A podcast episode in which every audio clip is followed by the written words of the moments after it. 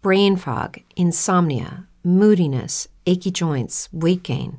Maybe you're thinking they're all just part of getting older, or that's what your doctor tells you. But Midi Health understands that for women over 40, they can all be connected. Hormonal changes that happen during perimenopause and menopause are at the root of dozens of symptoms women experience, not just hot flashes. Midi specializes in compassionate care for women in menopause. Their solutions are safe, effective, and FDA approved. Plus, they're covered by insurance. A convenient telehealth visit with a Midi clinician can be your first step to getting personalized care. They'll tailor a treatment plan for your symptoms and health history so you can get back to feeling great.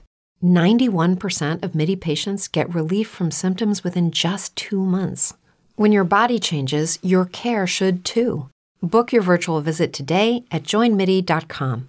That's joinmidi.com.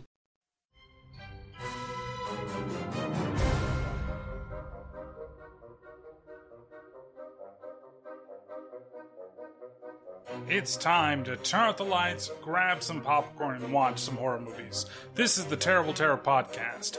Each episode I delve in the world of horror movies. Why do I do it? Well, I can't really explain it, but I love these horrifying flicks. If you made a horror movie on your phone, or made your own special effects MacGyver style, please send it my way. Now, what do you get when you take the ghetto, more incest, and 2 kids trying to survive, while you get The People Under the Stairs?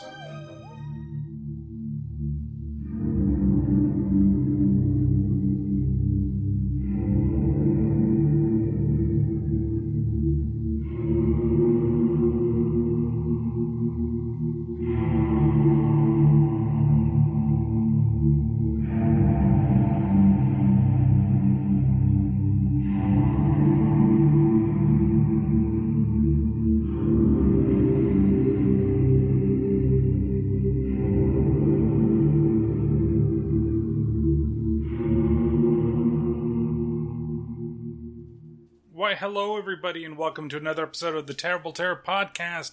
And this week, I can't believe that we have a running theme that I didn't expect to happen, or that I didn't remember that was going to happen.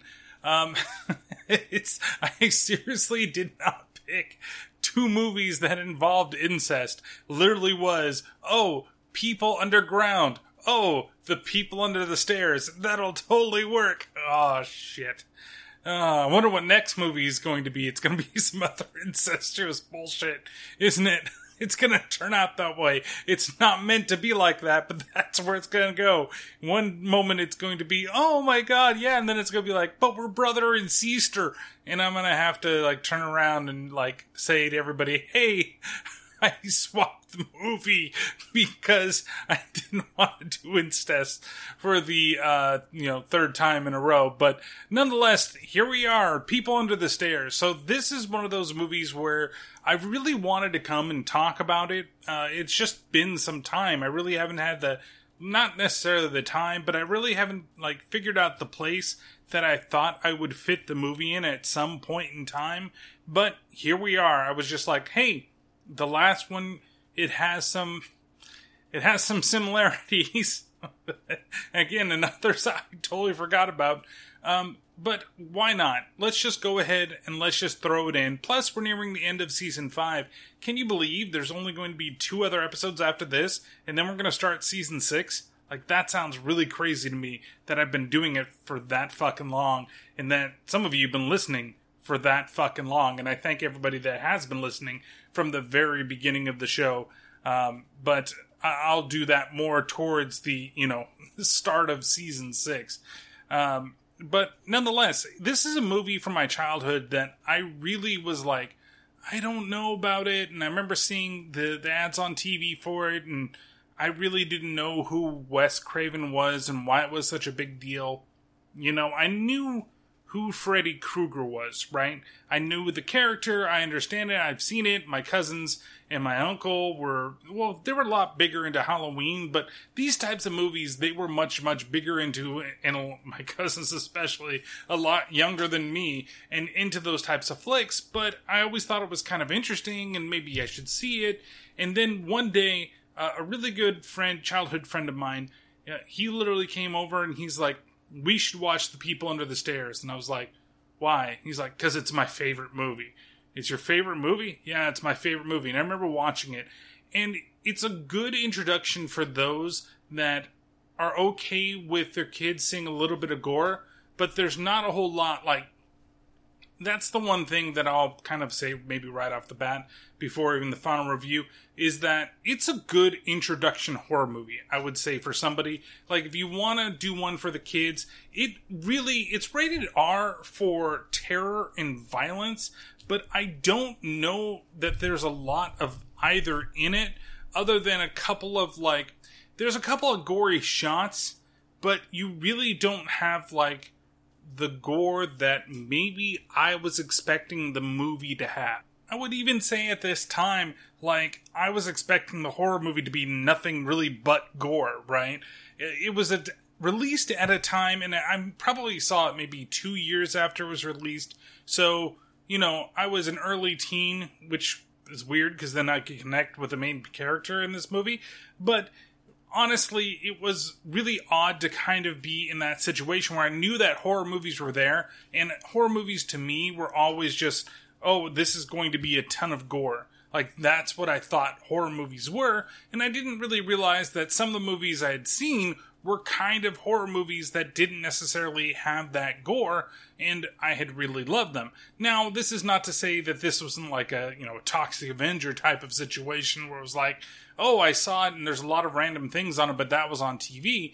This was one of those ones where, you know, when somebody says, oh yeah, that's the guy that made Freddy Krueger, I was expecting it to be super violent. In fact, until I saw the Nightmare on Elm Street films, I thought that they were going to be super ultra violent too. And while they can be, I don't think they're as violent as some of the other horror I've seen much later on, especially movies even like Event Horizon, where I feel like that got super gory, like, even for the time that it came out. And supposedly, again, like, you know, we kind of talked about, it was supposed to be even gorier than it actually was. So I don't know if this is necessarily one of those movies, but I don't believe that it is. And I think it's fine if you want to introduce people to horror, or you want to introduce, say, kids into horror. And I would say kids around the age of the main character would be okay, because honestly, it's not violence for violence sake in this movie. It's not like you're watching somebody get their arm chopped off or their head decapitated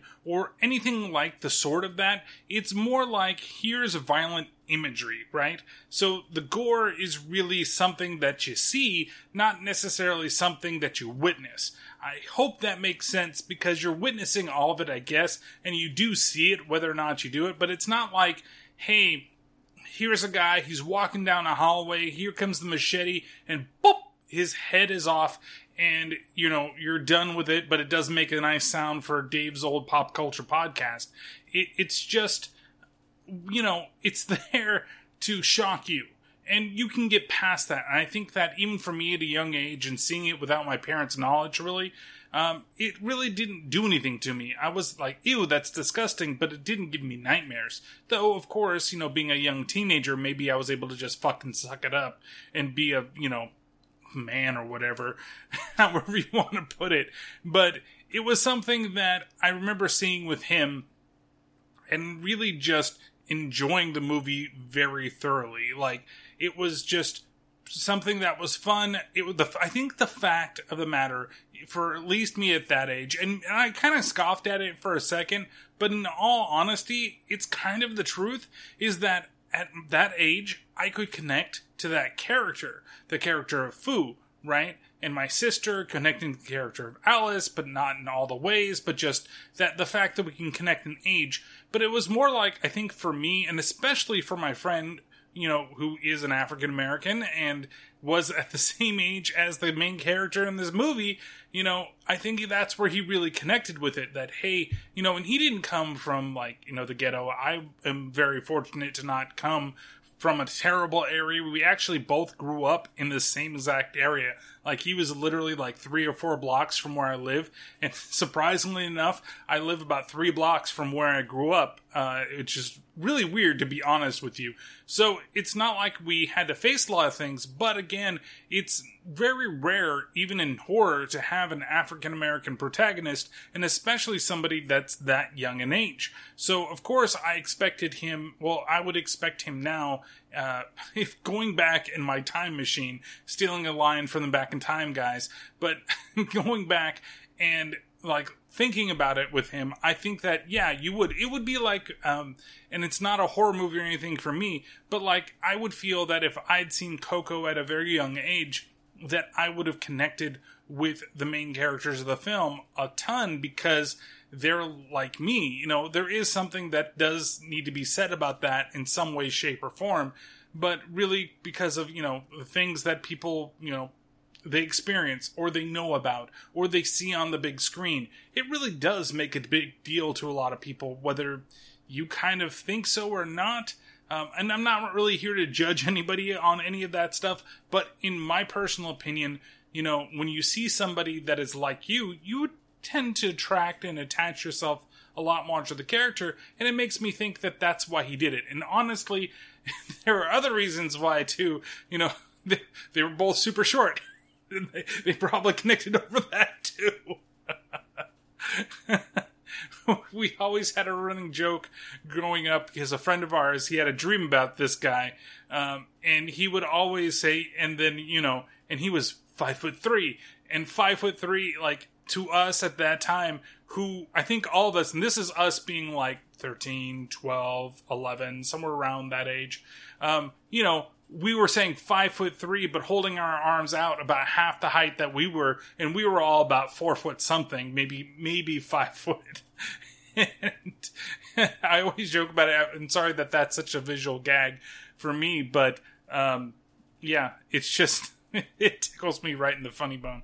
So let's talk a little bit about The People Under the Stairs, really, before we kind of get into everything going here. So Craven thought of the story for this movie based upon an article that he had read, or a news story that he had read, that happened in Los Angeles in the 1970s. And supposedly 2 burglars, they broke into a house, and they discovered 2 children had been locked away by their parents. And the film was kind of built around that as well. And he always felt that it was kind of like a satirical depiction of gentrification, class warfare, and capitalism in our society. So, the film itself, though, it took the #1 spot at the box office when it debuted, and it made over $5.5 million that weekend. Itself, it only had a budget of $6 million, and it actually stayed within the top 10 until December after it was released. And this was in 91. And so, for the price that he made the film at, he actually made a worldwide total of $31 million. Which is pretty damn good for this movie. Nobody really felt like this movie was going to be a hit. It itself is kind of mediocre when it comes to critical reception. Some praised it, some said that it was lazy, some said that Wes Craven had really lost his touch. And funny enough, there was talk about a reboot when they did The Last House on the Left. When they remade that movie, they were talking about, well, Craven was talking about redoing The People Under the Stairs. And then unfortunately, he did pass later on. And this was around 2000, I want to say 12, 13, somewhere around that time. It could be different, could be misremembering what I read this morning on Wikipedia. But, you know, as of 2015, at least last when they talked about this, they were talking about bringing it to sci-fi to be an actual series rather than it being a whole new thing, right? Like a whole new movie. Instead, we get that. And since then, we really haven't heard anything else about The People Under the Stairs. So it's an interesting film to think about in the place and time that it exists, because this was really before the whole Scream resurgence of Wes Craven and kind of like getting him back into being into the limelight. And at the same time, this is the weird transition between 80s horror and 90s horror, where you have these 90s films that kind of are trying to feel like prime 1980s horror, and then you have the leap into the more teen slashers, almost like we're going back into the 50s, right? And maybe the 60s with the horror movies that we're trying to see that are trying to focus around a certain generation of people. So we went away from horror for everyone, which I really do feel like 80s horror is. It still is, you know, teenager-centric because they're the ones that are probably going to see, or young adult, or, you know, people in their mid-20s, maybe 30s, somewhere around there, to really focusing on the PG-13 movie and getting the teenagers, specifically the middle, like, aged teenagers. I don't know why I said that like fucking John Travolta right there, like I'm introducing Adele Dazeem or some bullshit. The middle. But the middle group of teenagers is really what I was trying to fucking say. Jesus fucking Christ. You guys get to have a blooper in this goddamn episode. Just stay in the goddamn episode. But nonetheless, that's kind of what I felt about the 90s and a lot of 90s horror. But it really didn't kind of start until we get into like 93, maybe 94, even 95, or as late as 95. And then it literally is the rest of the fucking 90s with some really terrible like slasher, teenage slasher movies where we're staying away from the fucking R rating, but we're going to put enough, you know, butts in the seats to make these movies worth the money that they are. So... and it kind of, again, carries into the 2000s. And then at the end of it, I think it kind of corrects itself. Or at least the indie scene. But that's a whole nother, like, episode. And that's more of an episode, I think, for another podcast than my podcast. But really, like I said, with this one, we're kind of in that transition period. It still gets an R rating. But honestly... if I took this nowadays, I'd probably say this is a PG-13. I don't think it deserves the R that it gets. And it really only gets it, I think, for a couple of things. I think it's more for language, right? And especially since what Fool says towards the end of the movie, after basically being clean for the whole time. And then you have what, you know, the words that are spoken by our two antagonists in the film, man and woman. Which I think, if I read correctly, it was like the Robinsons, that's what they were, but they don't actually have names. They're just described as man and woman, and then Alice, who I guess you can kind of put in, like, if you think about it and think about the movie, like an Alice in Wonderland type of situation for what she's stuck in, but she doesn't really have, like, there's no wonderful adventure of her to get away from the situation. And I'm thinking more of, like, the American McGee Alice, if you ever played any of those games, rather than just the Alice in Wonderlands that you know, probably grew up with that are Disney-fied. Except for that really fucking creepy one that was on TV with the Jabberwocky that scared the shit out of me, but that's for another occasion. I think that episode is going to be done with the Return to Oz episode and the fucking Wheelers. I hate those fucking things. Still scare the living shit out of me. And the fucking Gnome King. Okay, but that's for another fucking episode. But nonetheless, why don't we just fucking start before I start rattling off all the things that fucking scared me as a kid. But, you know, like I said, most of the main characters in this film, or at least the antagonists that we have, they have no names. And we're just going to kind of refer to them as however the fuck I want to refer to them for the rest of the movie. But let's start right where it begins, right during the beginning credits. And we learn about how Foo got his nickname. And we can learn a little bit about, you know, his future in the movie. Swords and staves. Tough road you got this year. Judgment, death, and Mr. Devil. Glad it's your birthday reading and not mine. Now here's your card, Fool. See? That's where I got your nickname. Don't remind me. Here you go, 13 today. The golden-haired birthday boy is setting off on life's big adventure. I ain't no golden-haired nobody. Now I'm going off to a 7th grade. Well, you the fool and you can't escape that. That ain't bad. You know? Nah, ain't the stupid kind of fool. Only the ignorant kind, because he's just starting out. That's better, I guess.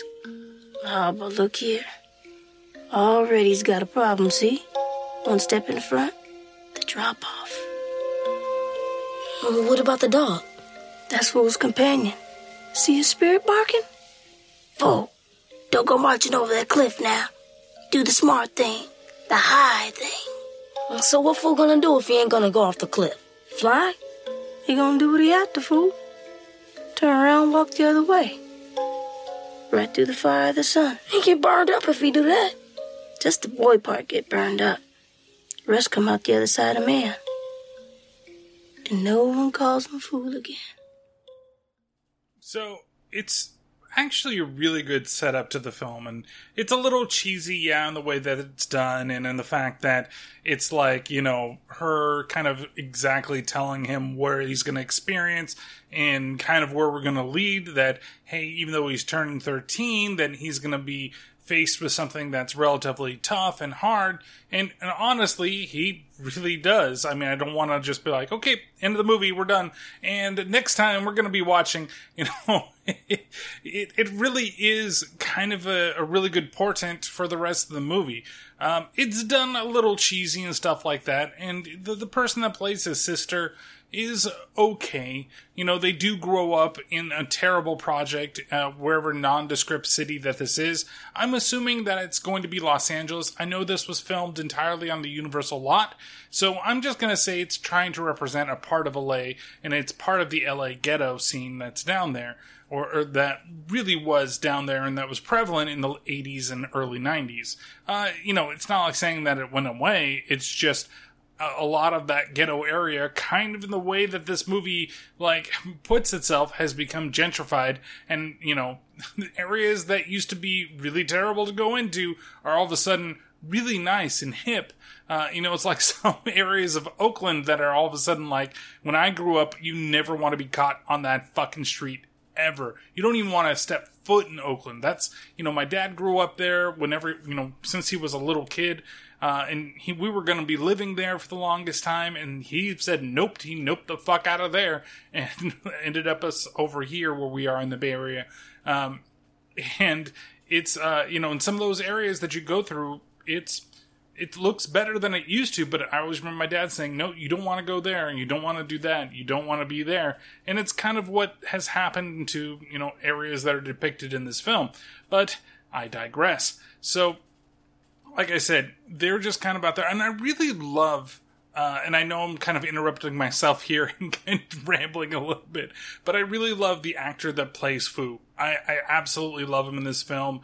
I think that, I don't think really he's done any other movies past this, but this is a really good performance for what it is. I didn't expect much out of it, and hey, you know what? You still get a lot out of him.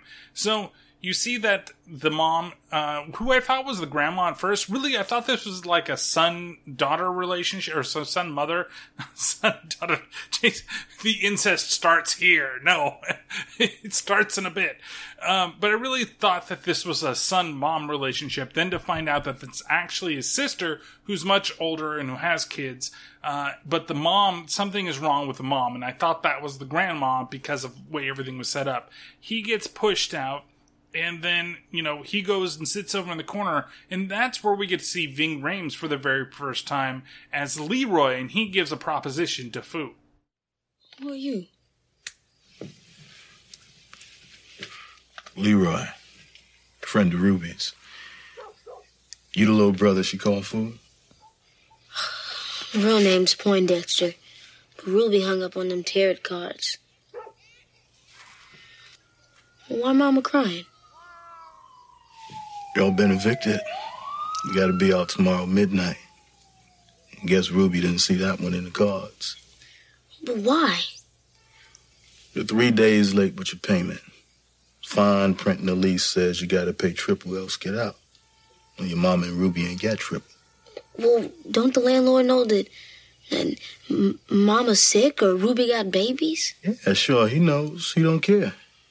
He wants to tear down the building, you're the last family in it. You got some money you can kick in? I know a way you can earn some. You game? So not only does Ving Rhames here have the meats, but he also has the proposition for Foo, and we're going to have to learn what it is. And this is kind of the start of that whole tarot reading that his sister gave him towards the beginning of the movie, right? So he's going to be faced with some type of conundrum or some type of problem, and he's going to have to figure out which way he's going to go. Is he going to blindly just fall off the fucking cliff and go with what needs to be done, or is he going to face it and eventually turn into the man that he needs to be, which is something his mama does say to him a little later on in the film. And so from here we jump over and we're actually looking at the antagonist of the film, and we get a little intro to the crazy white folks of the movie. One last family in the Lenox Avenue building, then it's clear to tear down. We build a nice, neat condominium, we get clean people in there. Lots of nice wood for my fireplace, lots of nice... Money. Mm-hmm. And me. Mama, what happens to the people when you make them leave their home? I don't believe I was speaking to you. Speak when spoken to, that's what good girls do. You getting them out soon? By tomorrow midnight. Damn buckshot. So, the man, he's played by Everett McGill, who's been in such films as Quest for Fire, he was a caveman in that one, Dune from 1984, Silver Bullet from 1985, Heartbreak Ridge, License to Kill, The People Under the Stairs, of course, and Under Siege 2, Dark Territory. Whereas the woman, she's played, or they're also known as Mommy and Daddy. They kind of also call themselves that. Well, I would say woman calls him Daddy more than he calls her Mommy. But I guess maybe it's both kind of the same. But she's played by Wendy Robbie, and Wendy Robbie has been in such things as Twin Peaks Far Walk With Me, The People on the Stairs, Vampire in Brooklyn from Wes Craven as well. And she honestly is probably the show stealer of this film in general. I kind of like her the best, and that's just because she really reminds me of Mommy Dearest. If you've never seen that film before, I highly suggest that you do see it, but the way that she's playing the character is almost like spot on. That's, if I were to, she were to tell me that that's where I got my inspiration from, I'd be like, yeah, of course, duh. Anybody that fucking see this movie would know that that's exactly what you're trying to do. And if she were to tell me that, hey, I've never seen that movie before, I have no idea what you're talking about, I'd be like, you bullshit fucking liar. You knew what you were doing. Stop being a fucking liar and just admit to it. You're fucking stealing from that movie. That's where you got your inspiration from for fucking Mommy, Woman, or whatever the fuck you want to call this redheaded bitch is.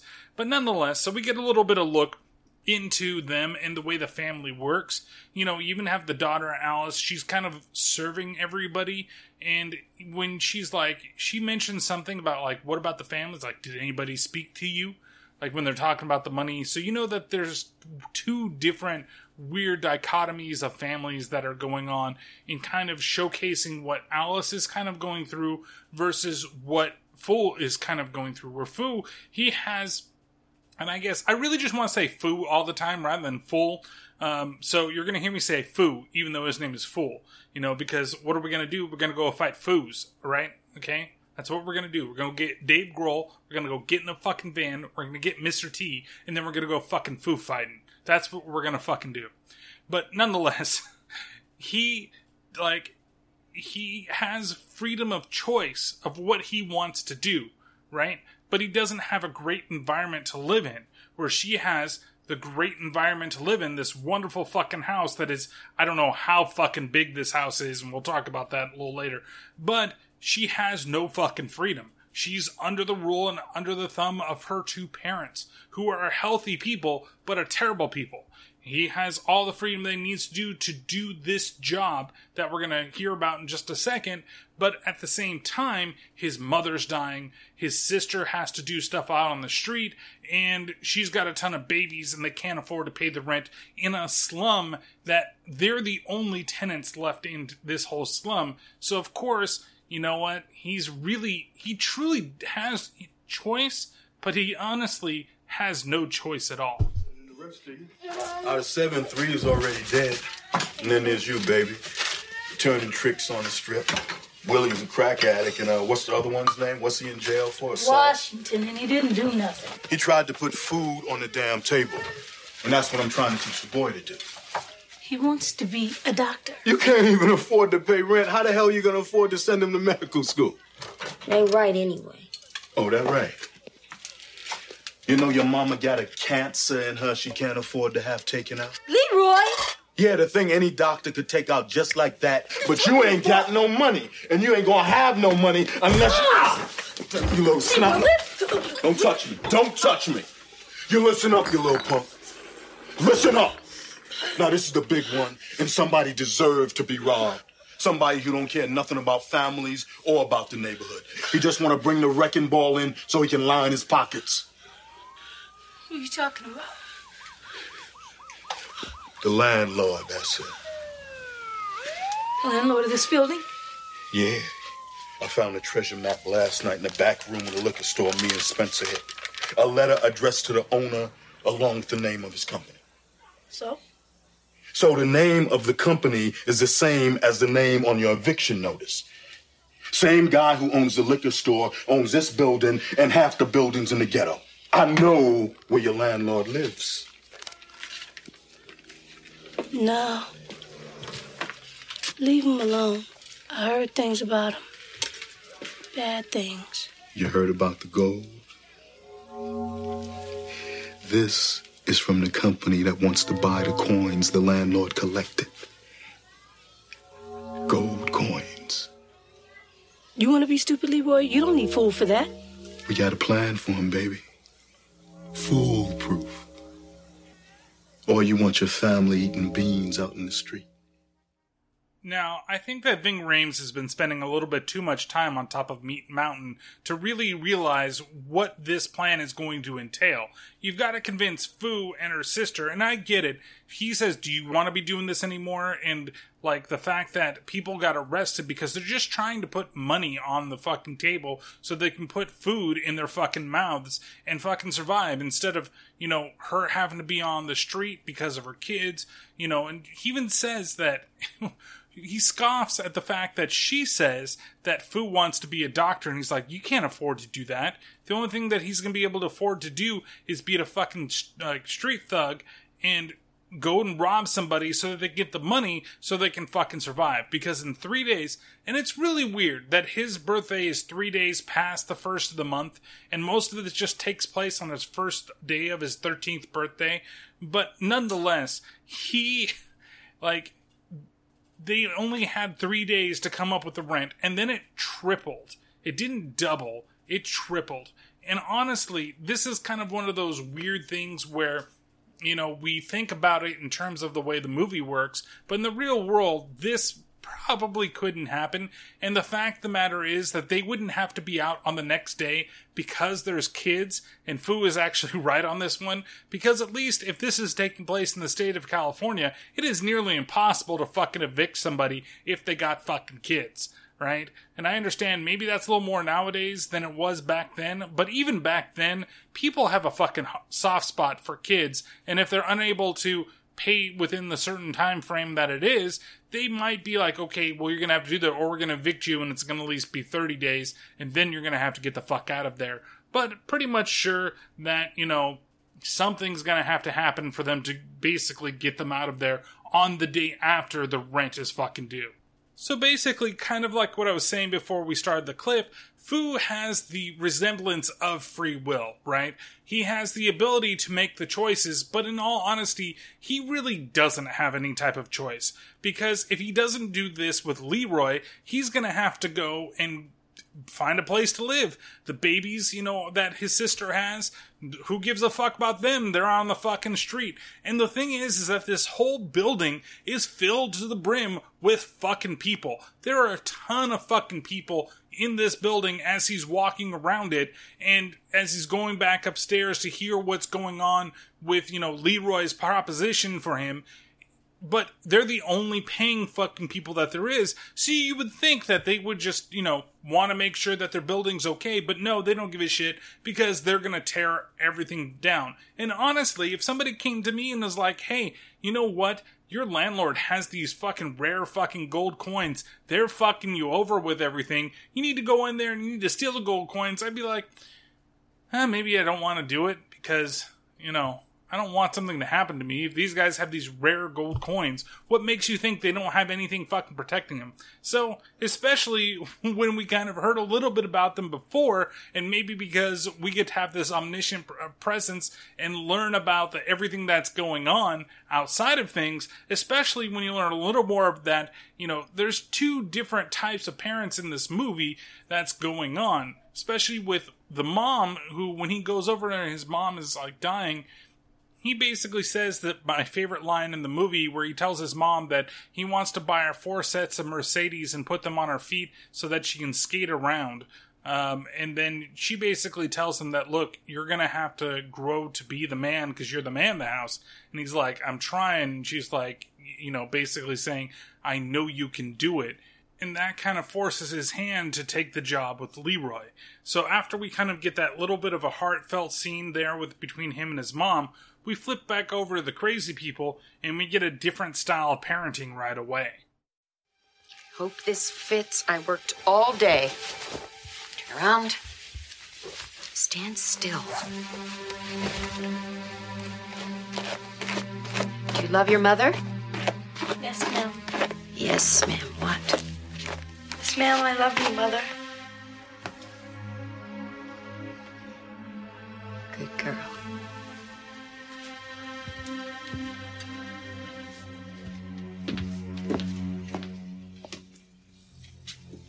Where's your fork? Fork? I gave you a fork with this. Where is your fork? Well, it must have fallen. Somewhere on the floor, maybe. You don't know? No, I'm sure it's on the floor. I know I dropped it. You know the punishment for losing silverware? I'm sure it's right here. I know it was there.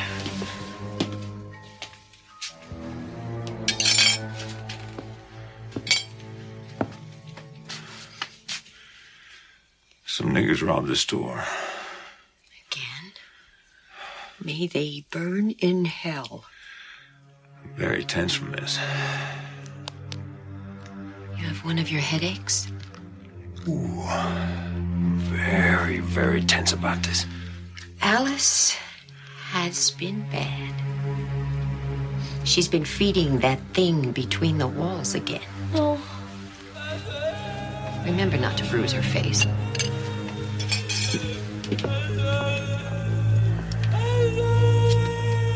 Bad girls burn in hell. So it's a very weird scene, and I kind of understand what they're doing and what Craven is trying to portray here, especially the two different lifestyles. Again, that she has basically everything that she needs. Her mom, and dad provide for her. She's got this great house. But really, she's treated like a doll in her own house.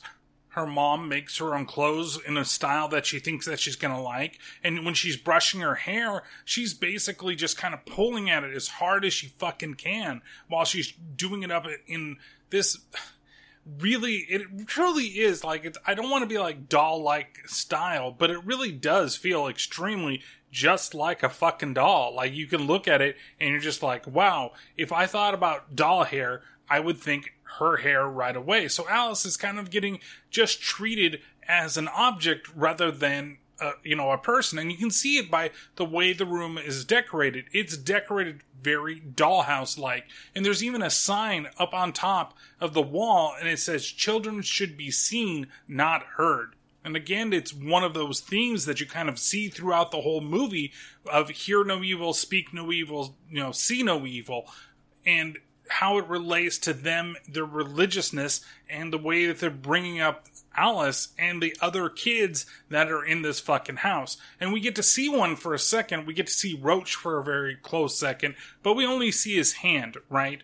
And we see it come out. His nails are atrocious. The guy needs a fucking manicure like there's no fucking tomorrow. I don't even want to think about what his feet are, but if you really wanted to, he has like goblin nails, so he probably could dig into the neck of both the parents pretty well. And then the father, the whole thing there of, oh, do you have a headache, daddy? And he's like, yeah, I don't, it's coming on strong.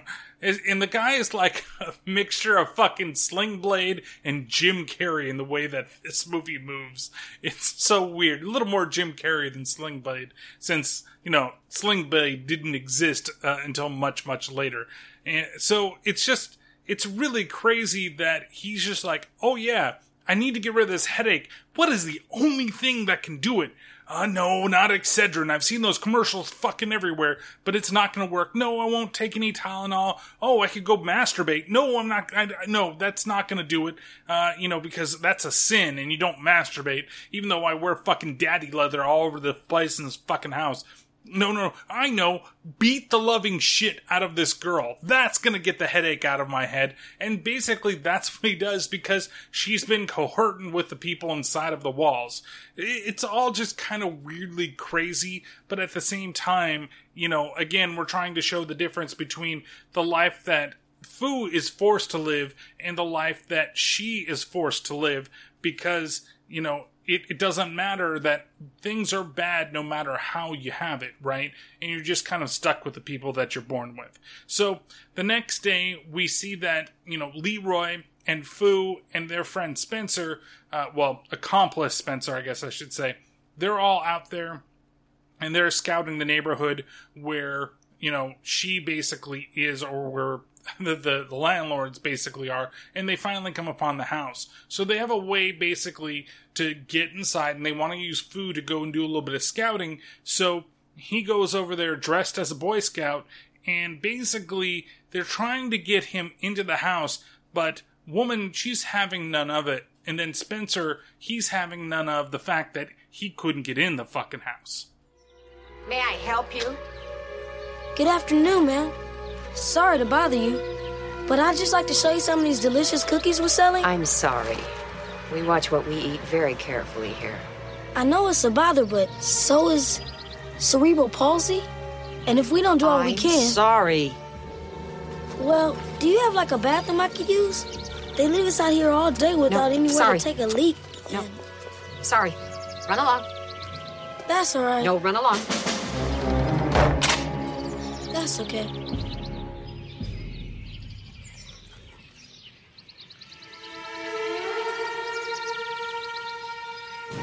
Heavy wire screens on the back windows. They've been hit before, you think? Probably just the neighborhood. How the screens held on. Padlocks on the outside. Padlocks on the outside? Jeez, what else? They alarms? That I don't know. She wouldn't let me in. I told you to tell her you had a piss. She wasn't buying that. I want to take a look. Don't be stupid, Spencer. The kid told us all there was to see. Going Sunday is required. What if they got a remote alarm to the police? I'm not going in Sunday without them checking out the security.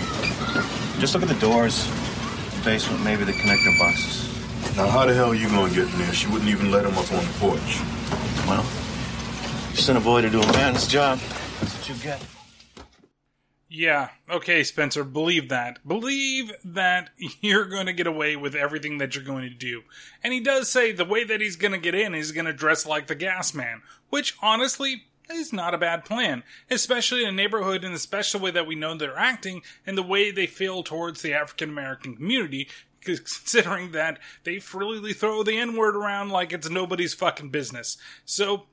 you have them go up to the house, and then, he's looking around and trying to, and eventually she does pop out for a second, and when she asks why he's there, and he starts approaching the door, she immediately slinks back into the house, and then speaking through a weird portcullis in the center of the fucking door.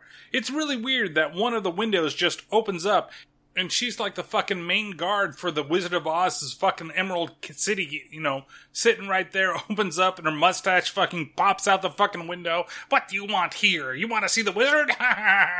No, but she's more like, you want to see the gas gauge? You already saw the one that's down the way. And he's like...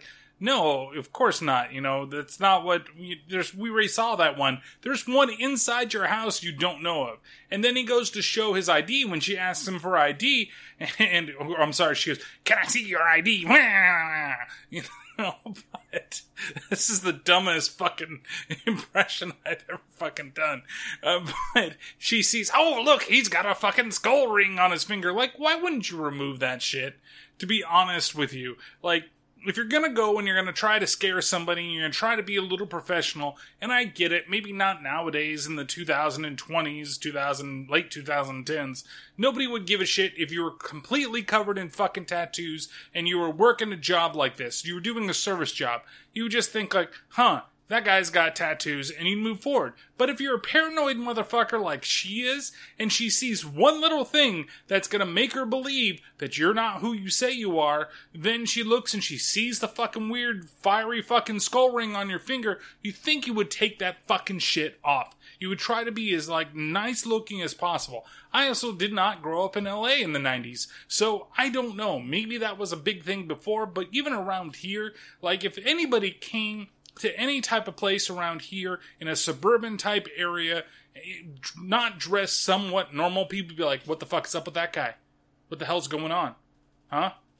Yeah, I don't trust that guy. And of course, she doesn't trust the guy, and she invites him inside. Then we fade over and we see that, you know, Leeroy and Fool, they're still sitting in the car, and they're basically wondering, like, what's taking Spencer so long? And of course, Leeroy, he thinks that Spencer is trying to fuck him over. An emergency? You need to check your meter. Passed it on your way up the drive. Oh, that one we've already got. There's one inside the house that I need to check. There's none in the house. I'm quite sure of that. You're probably not even aware of it, ma'am, but it's on the master list here, and I'm going to have to check it. See, the situation is we got a leak on the block, and it could be very dangerous. Identification. Fact is, we do have the legal right to come in, even if we do have to call the police. Not that we ever have.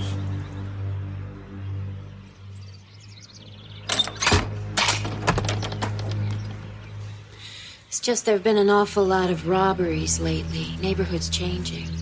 Has us all a bit on edge. I completely understand. Better this little bother than a chance of danger, though, right?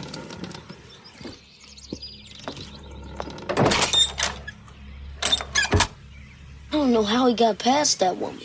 She's got X-ray eyeballs. Spencer's as slippery as a snake. I think he's up to something. Something like what? Like grabbing that coin collection for himself and cutting me out. Cutting us out? Spencer messed with you, he got to deal with me, too. You something, fool.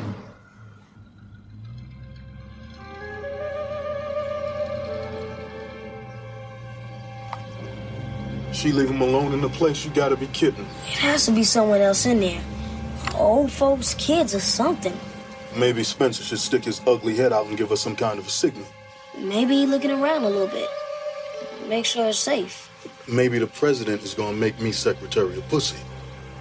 Now, he's probably in there hiding the best for himself. Come on, we going in. You know, Spencer said we got to stay out here, Leeroy. So he can get all the good shit for himself? Why not throw your mom out in the street along with Ruby and the kids? So I had to look it up and figure out whether or not Leeroy could have actually been the secretary of pussy, and according to the record books, that cabinet position wasn't available until 1993 when Bill Clinton took office. Now, I know what you're saying. He probably was already the secretary of pussy when he was in office, but because he was the president, he wasn't able to do so, so he named Emilio Estevez as the secretary of pussy. So there's no way that Leeroy could have even held the position at that time. What was he thinking? George Bush Sr. would have never had that type of office. He would have had the, you know, I don't know, the secretary of, you know, invading oil fields or some shit like that. I don't know what the fuck he would have had, but definitely not secretary of pussy. But that line is fucking ridiculous. And the fact that Leeroy is also so, like, paranoid automatically about the whole thing. Oh, he's gonna fuck us. Oh, he's gonna make sure he goes and takes the money. Like, come on, dude. And he's like, he's going to be cutting me out. And here he is trying to use fucking, you know, Foo over here, who steps in and he's like, you mean us? And he's like, yeah, kid. Yeah. Da, da, da, da, da. And the more you know, the less he's going to fuck you.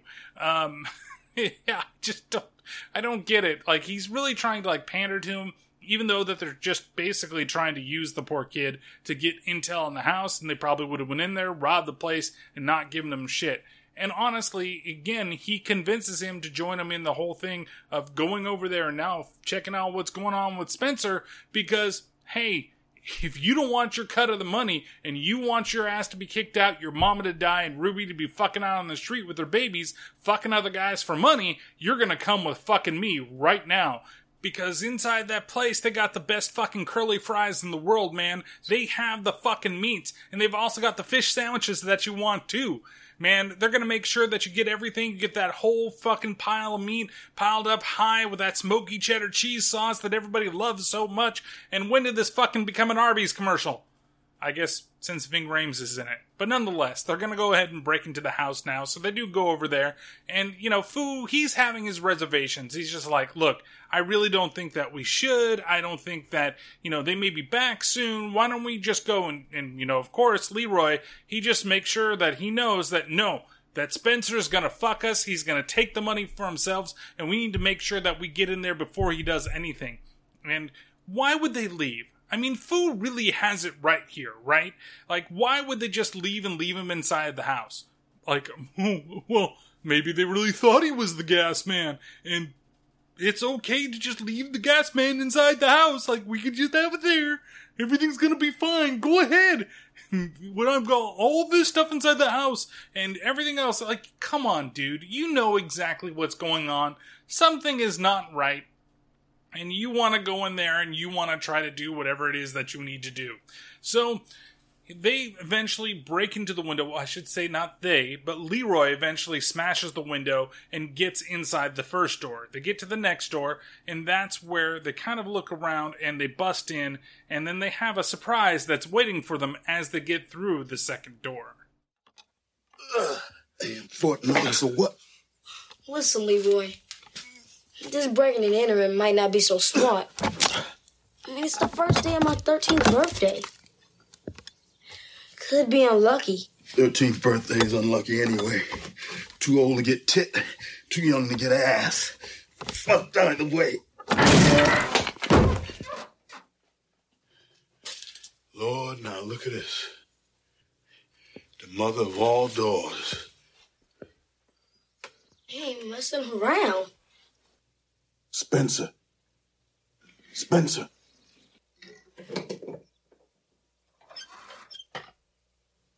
So, Leeroy, you think I got what it takes to be a doctor? Doctor of burglary, maybe. You're lucky I'm teaching you a trade, kid. Ain't no door stands up to Leeroy.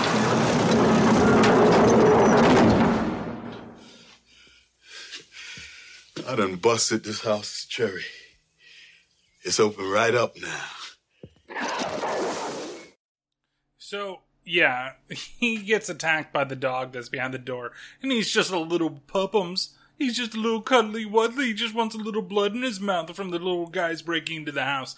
And I do love the line, too, that Leeroy says before everything goes down. When he says, man, this is my 13th birthday, you know. I don't think this is very lucky to do this on the first day. And he's all, it's unlucky being 13. You're too old for tit and you're too young for ass.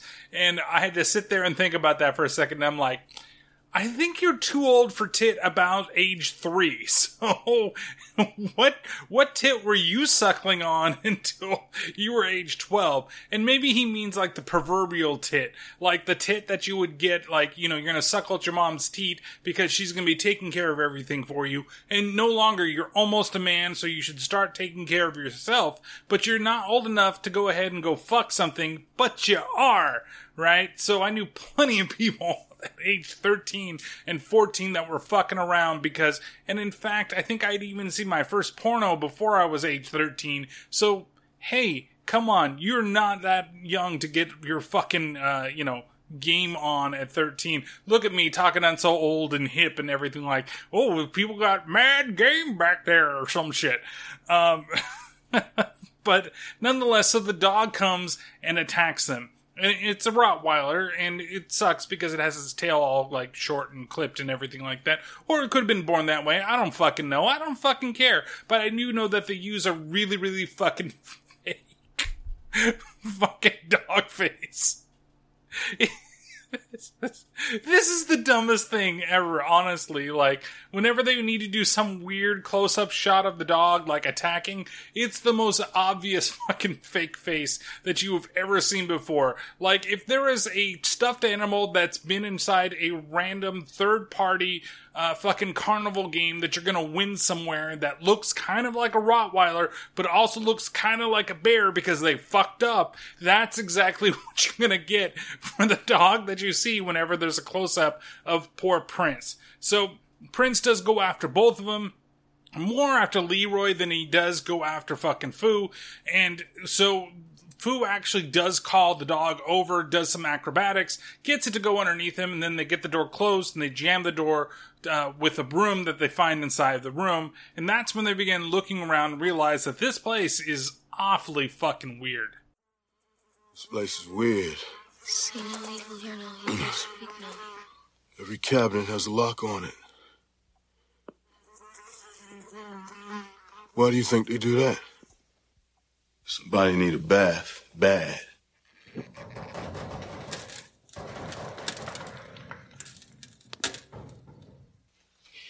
Nice to see the rich folks got rats, too. Listen, Leeroy, let's just get out of here. Out the front. That first, we find out what's up with good old Spencer. Man, the hell with Spencer. Let's just get out of here. Hell with those gold coins, too, huh? Now, maybe you too stupid for this kind of work, or maybe you too chicken shit.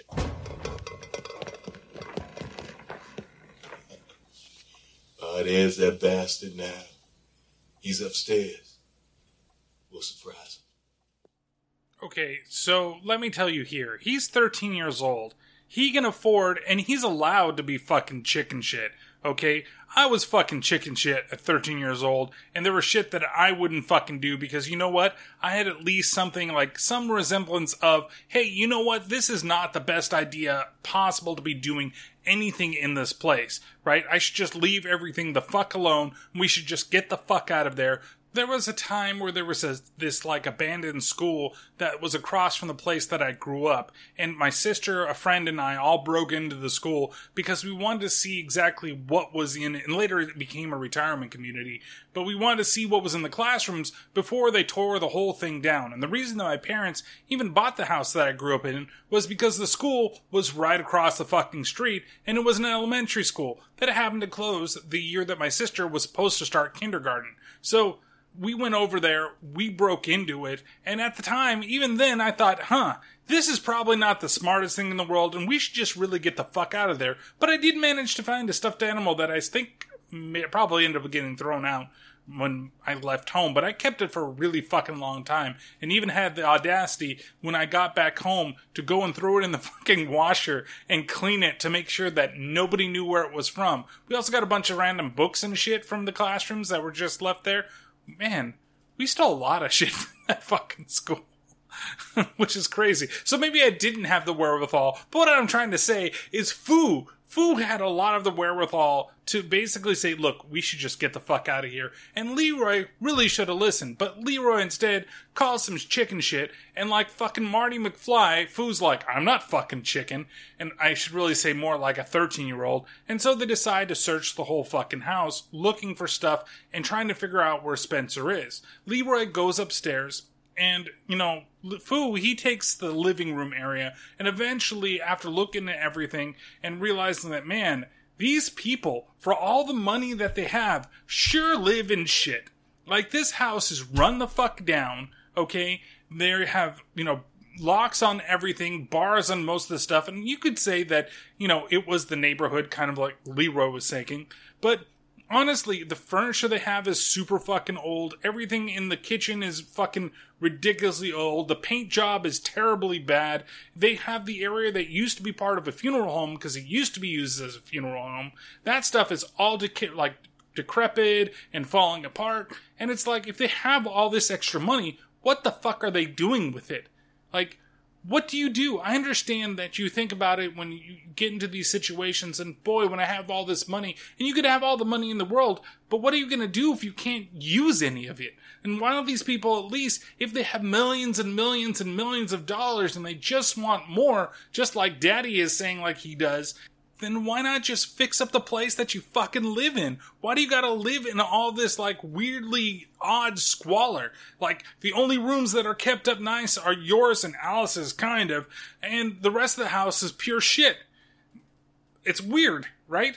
Like, if you're looking around. So eventually, Foo makes it to the basement, top of the stairs, and he goes down there, and he ends up seeing Spencer down there, who has been scared to death, literally. His hair has become white, he's laying over, something freaks out Foo, and he tries to run upstairs, but the stairs completely turn into a slide, so it's super fun, happy slide time, and he goes down the stairs, and he's kind of locked inside of the basement for the time being.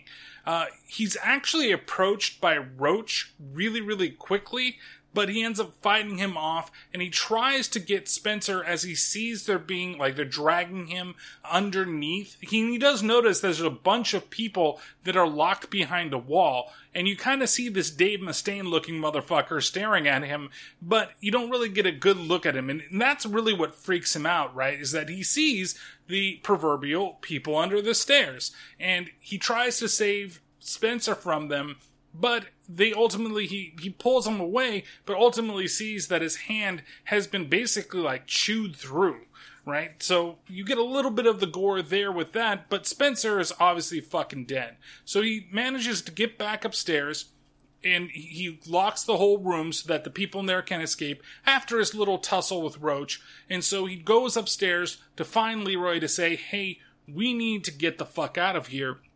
And when he runs into Leeroy, he sees him with his head inside of the, like, I guess it would be the central air conditioning system or, like, the central heating system. Because I didn't see an AC unit, but I did see the big giant furnace downstairs.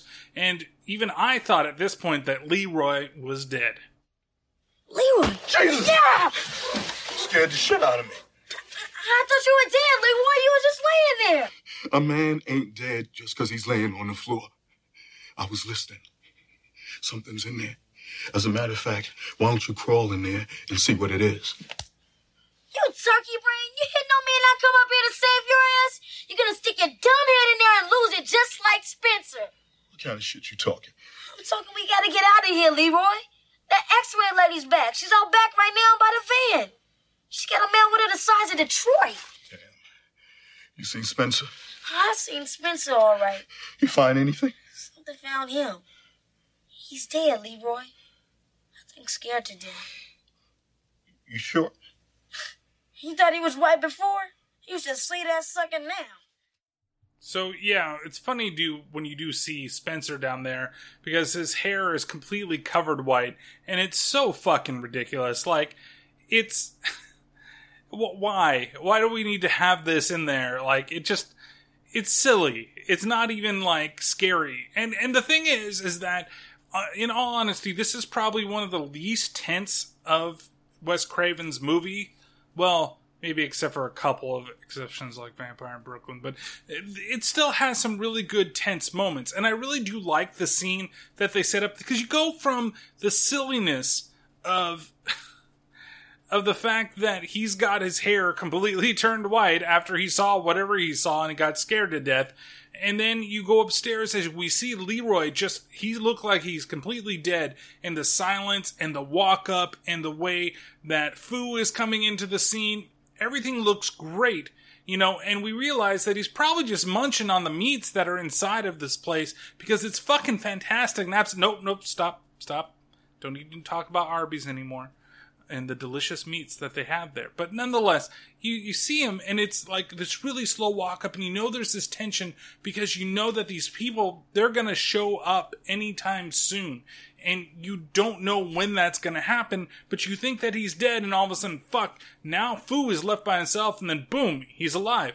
Like, that long shot is really well done, and that walk-up is well done, and it's kind of what I expect to come from Wes Craven at this time, even though this is kind of like one of his, like, get back into the saddle type of movies, and get into the, like, the director fame, I guess you could say, for the genre. Like, here is Wes Craven, and you gotta expect this from Wes Craven, and I've always loved the way that he does tension, and it does it relatively well on a couple of these shots, but most of it is actually kind of silly. So they finally get the cars have shown up, and the people that were there noticed that because they left the van in the fucking driveway rather than parking the van somewhere else and just walking up to the house. Oh no, we gotta drive it up there and then just leave the fucking car there. We see the woman and the man, they come back and they notice that Prince, their dog, is inside the little airy, sunroom, I guess you could say what it is. And so they hear them coming, they're like, okay, we need to get the fuck out of there. So they try to leave the front door to find out that the front door is basically set up with an electric shock. So poor Foo gets shocked and thrown onto the floor. And so, of course, they got to figure out now how to get out of there because they're starting to pound on the door and basically make a way for Prince to get in and to go after them. So Leeroy has the great idea to say, hey, I'm going to hide behind this chair, and Foo, you just stand out in the fucking open. You just stand there. And Foo's like, what the fuck is wrong with you? It's like, I'm going to fucking kill you if you don't fucking do it. Just listen to what I say. Basically, he's trying to ambush the dog, right? He's basically going to set it up so the dog goes after him, and then when the dog is about to get Foo, he's going to pound the dog in, and then they're going to be able to leave. But nope, when the dog does get into the room, he takes one look at Foo, and who's just standing there, and he's just like, yeah, I kind of like you. You're kind of nice. I'm not going to go after you. Everything's going to be fine. Wait a minute, who's that behind the couch? And then it's like, it's so silly. The whole thing is, and I have to think that some of it's kind of played for comedic effect. Some people kind of call this movie a horror comedy. Other people saying that it's more of a horror drama, that it's got its, little slow moments and things like that. I kind of put it in the comedy point because something like this is relatively funny and is obviously done for comedic purpose. Like in the way that he looks at him and then he notices, oh, hey, you. That's right. I'm coming for you. I know you're behind the couch. I'm going to get you. I'm going to get you. And so he does go over and jump over the couch and go gets him. And so he's busy attacking Leeroy. And that's when, it pops into Foo's head. And he's like, all right, come on. He pulls him as he's pulling his leg. And then he grabs the door handle, which shocks both of them. All three of them, I guess you could say. And leaves the dog incapacitated while he runs upstairs and tries to get away. And they're trying to find places to hide, and eventually they do find, Leeroy finds a closet, and Foo just hides around a corner. Again, it's weird. There's all these rooms, and all these rooms are locked. Like, this house on the outside looks like maybe, I'd say a 3-bedroom, maybe a 4-bedroom. But this place is huge. I don't know how many rooms. It's got what seems like 3 floors, and at least on this floor, there's at least 5 rooms on this side, and then when you go inside the damn walls, and you pop out the other side, there's another 5 fucking rooms. So how many rooms are there in this fucking place? This place is huge, and they only use 2? But I think that it's more like camera tricks that they're doing that's like, oh, it's like you've come out of the walls and you're in another world, almost like it's an Alice in Wonderland type thing, like you're going through the looking glass and this is the reverse of that world, but it's not really reverse of anything, right? It just makes it feel like this is a much bigger house, and there's so much space in between the walls, oh my god, but I don't want to get into that yet. I'm already going way ahead of myself. So, eventually, while Leeroy is hiding in a closet, Roach, who we haven't met yet, but we kind of met because he kind of went after, Foo when he was underground, he tries to help Leeroy. At this point, we think it's that he's trying to attack him because he's within the walls, but honestly, I think he's trying to grab him and take him into the walls at this point, and instead scares the shit out of him. He comes out of the closet, and then all of a sudden, there's Daddy with his gun, because he was, roaming the hallways at the same time. He sees Leeroy, and Leeroy says, run, Foo! And then he gets shot up, and he falls down the stairs. Daddy dances, saying that he got him. They're all happy that they did. And Leeroy, he looks down, and he's like, I can't believe they killed him. And now Foo's got to find some way to get out of there. And so he goes back upstairs, and he sees that there's, a little doll that's attached to a candle. And then when he gets over to it, he sees the doll gets dragged away, so he grabs the candle and follows it. And then he follows it, basically, into the walls, and he manages to get through to the point that he gets to a bathroom, and that's where we meet Alice for the very first time. Well, not really, but, we get to meet her. and get a little bit about her and also hear her talk for longer than just a couple of sentences. My name is Fool. What's yours? Alice. Don't be scared. You never seen a brother before? Never had a brother. No, I mean a black dude. There's black folks in this neighborhood. Neighborhood? Our neighborhood. You know, outside. Well, that's outside, not in here. So you get outside, don't you? You saying never? Can't get out. No one ever has. Well, I'm gonna get out. I'm a whole other thing. People have tried. You mean the people in the cellar? Who are they? Mommy and Daddy looked a long time to find the perfect boy child. But each one they found turned out bad. Some saw things they weren't supposed to. Others heard too much. Others talked back. Daddy cut out the bad parts and put the boys in the cellar, one by one. When they get flashlights and food of some kind, I suppose they're happy in their own way. Yeah, right.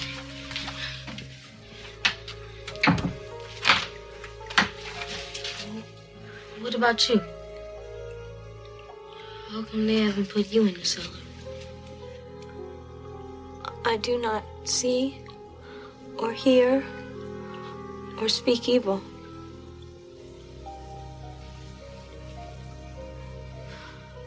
It's the only way.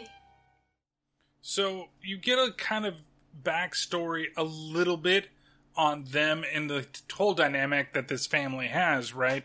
And the fact that basically the only reason that she's even fucking alive is the fact that she doesn't talk back to them and she's basically seen and not heard. She follows the rules, and as long as she follows the rules, nothing bad will fucking happen to her at all. And she's really just a huge prisoner in this fucking house, but she also has a little bit probably of like a Stockholm syndrome type thing, because that's mommy and daddy, and you just don't mess with mommy and daddy. But she knows what has happened to the other boys in the place. The other thing that's going on here is that they're, Prince, you can hear him in the background a little bit kind of barking, and he's not really going through the halls just yet, but he is chewing down on fucking Spencer's hand. Like, they gave it to him in the living room, and he's just gnawing on it, and you can see that the ring has fallen onto the floor at one spot. And the fact that, they're still going around the house and really not doing anything with Leeroy's body after he's been shot and left at the bottom of the fucking stairs. All of a sudden, they're interrupted by the fact that now Daddy, for some fucking reason, is roaming the halls of the house with his fucking shotgun, firing into the fucking walls, because he's going after Roach, who is one of the boys that escaped and is basically terrorizing Daddy constantly by going through, making noise, and finding places to hide, and Daddy can't get him, and yet he still tries to send Prince after him to go and kill him every now and then. And that's basically what he's doing. He gets in his gimp suit, and he roams the hallway, randomly firing the shotgun everywhere, and it leads me to believe that this house has to be enormous for nobody to hear any of the sounds. Like, they soundproof this thing perfectly, because I can just imagine living next door to somebody and them firing fucking shotgun rounds into their own fucking house and being like, huh, that's fucking normal. That's okay. You know what? I'm not going to worry about this bullshit. I'm just going to fucking sit back, relax, and count how many shots he did today. Okay, let's hear. 1, 2, 3. Oh, he only did 3 shots today. That's great. Wonderful. Like, come on. Really? Like, that's a little too unbelievable for me, unless it's the only house in a lot or in an area where they've completely gotten rid of all the other houses that are around them. I don't fucking buy it. Somebody would have said something by this time, and the fact that even when the police show up in just a second, they're able to fucking get away with everything that they need to do. So she basically tells him that, hey, as they're running away, oh, Dad's coming. How do I escape? And she opens a hole into the wall and says that you need to go through this one. He's like, nah, I just can't do it, because he hears Roach back there. And when he hears that, and she tells him that, you know, sometimes the way out is the way in, basically saying that the only way that you're going to be able to escape, or at least get away from this, is get inside the fucking walls.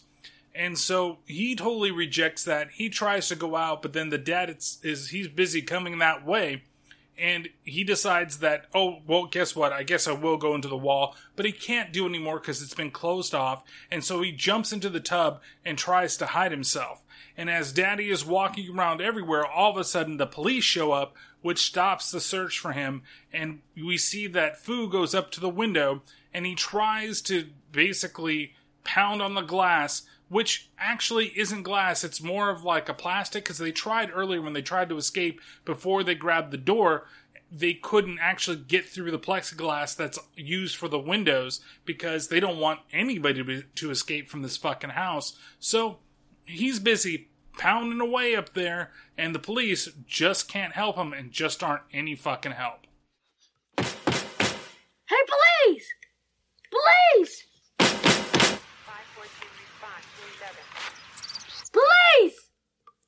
Police! Hello. What can I do for you, gentlemen? Good afternoon, ma'am. Is this your van? Goodness, no.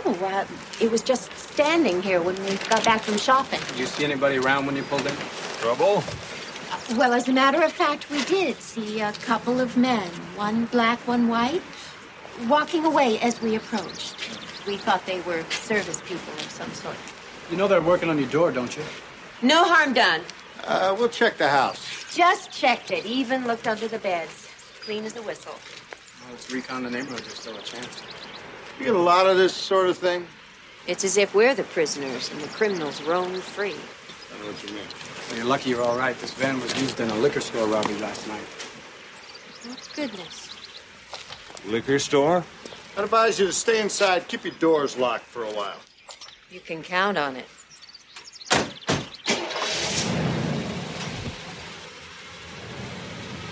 Hope you catch him.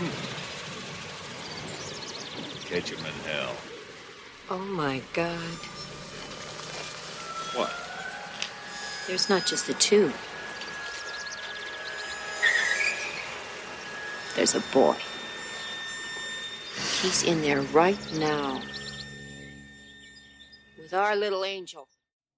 Okay, so now you finally realize that there was another one, because you see the outfit that he used to try to get in there for the first time, where he used the excellent excuse of, I have to take a leak to try to get inside the house.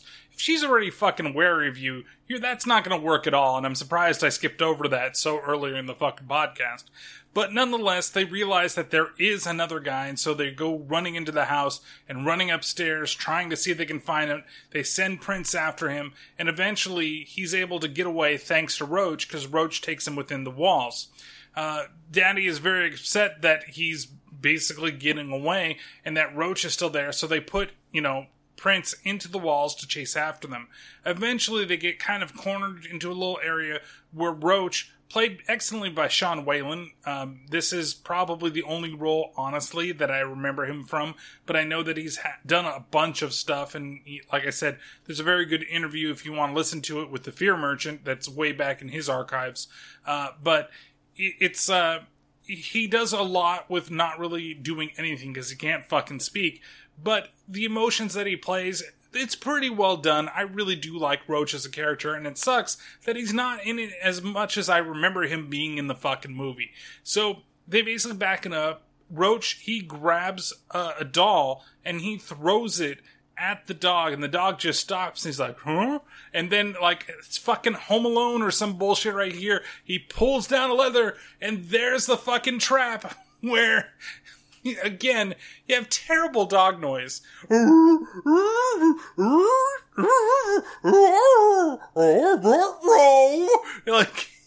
It's so fucking...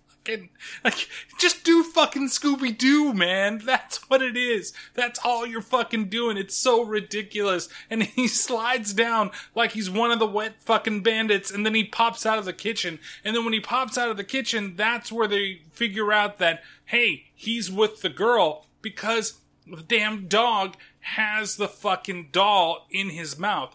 Why do you need to throw the doll? Like, couldn't you have thrown something else? Or couldn't you have seen him come around the corner, and as he's rushing, you could have hit it? Were you afraid that you were going to hurt the dog or kill the dog that's trying to kill you? I don't really fucking know why. It doesn't make any sense why you'd maybe throw the one piece of fucking evidence that you know that you're fucking there, give it to the dog, so that way they can figure out where you are really, really fucking fast. And that's kind of what they do in the scene where, you know, Foo gets to formally introduce himself to Roach, and we get one of the more disgusting looking things, which is Roach without his tongue in the scene.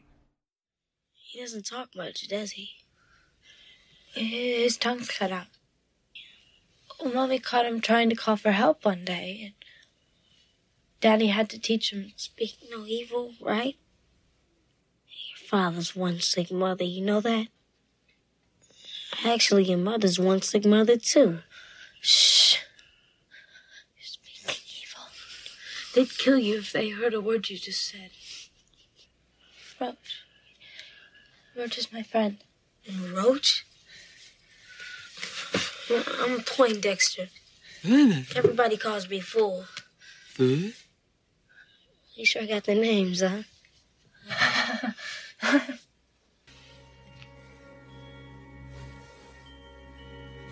This Leeroy?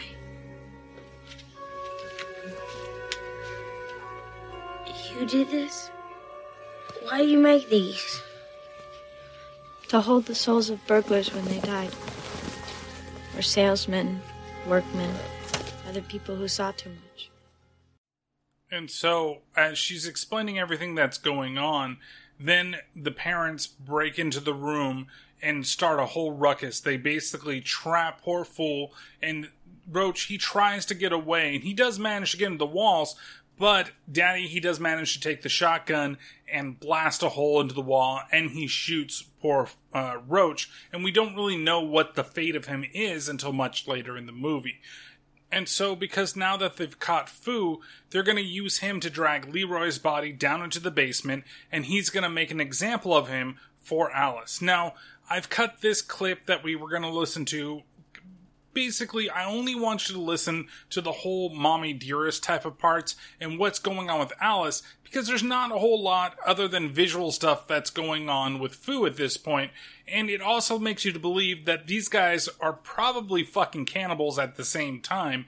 And when they talk about the buckshot that they took out of the person in the beginning of the movie, that probably was something that they're feeding not only to themselves, but they're also feeding to the people that live under the stairs as well, as we saw when we saw Spencer's hand basically kind of mangled up and looked like it had been chewed on, and even when it was given to the dogs, it was also like Prince was eating the mangled up fucking hand that he had. So I just want you to listen to the way that Alice is fucking treated in these scenes, because honestly, it is terrible. I am sick and tired of your attitude. You will do your chore now. Clean it up, for God's sake. There's two lazy brats sits in a room all day sewing dolls. Children misbehaving in the basement, and one in the wall doing his business God knows where. You kids will be the death of me. I ask you simple things. Just clean up that awful man's blood, and what do? You get it all over your nice clean dress. I worked so hard to make. Now get in that tub and scrub yourself! No! Want to get in, huh? Well, let me help you!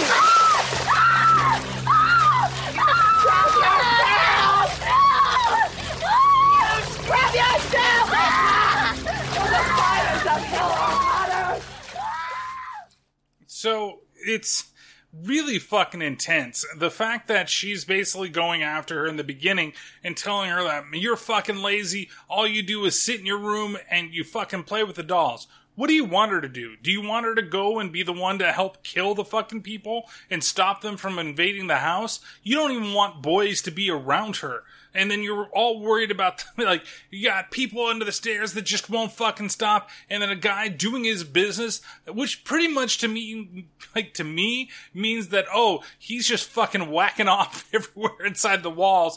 Just skeeting here to the window, to the wall, till the, well, jizz shoots out his balls, I guess. Just all over the place, like he's viewing her. She has this, like, clandestine view of her daughter, like her daughter is pure and that's the way that she needs to be and there's no other way, so we need to, I'm pretty sure that when they say, like, whatever evil they're fucking doing, that some of those dudes downstairs, they're fucking eunuchs, right? Like, they've chopped off their balls and their dick because they looked at the girl and they're like, we're gonna be like brother and sister, but we're not really, like, we're somehow supposed to be together, but not really. I have to follow the rules until I get old enough to fuck her? Is that the way that this is going to go? Like, they don't have a good handle on what boys are like. Like, they can control this girl because probably they've raised her from the beginning. And then with the boys, they brought the boys in. That is my understanding of where everything has gone.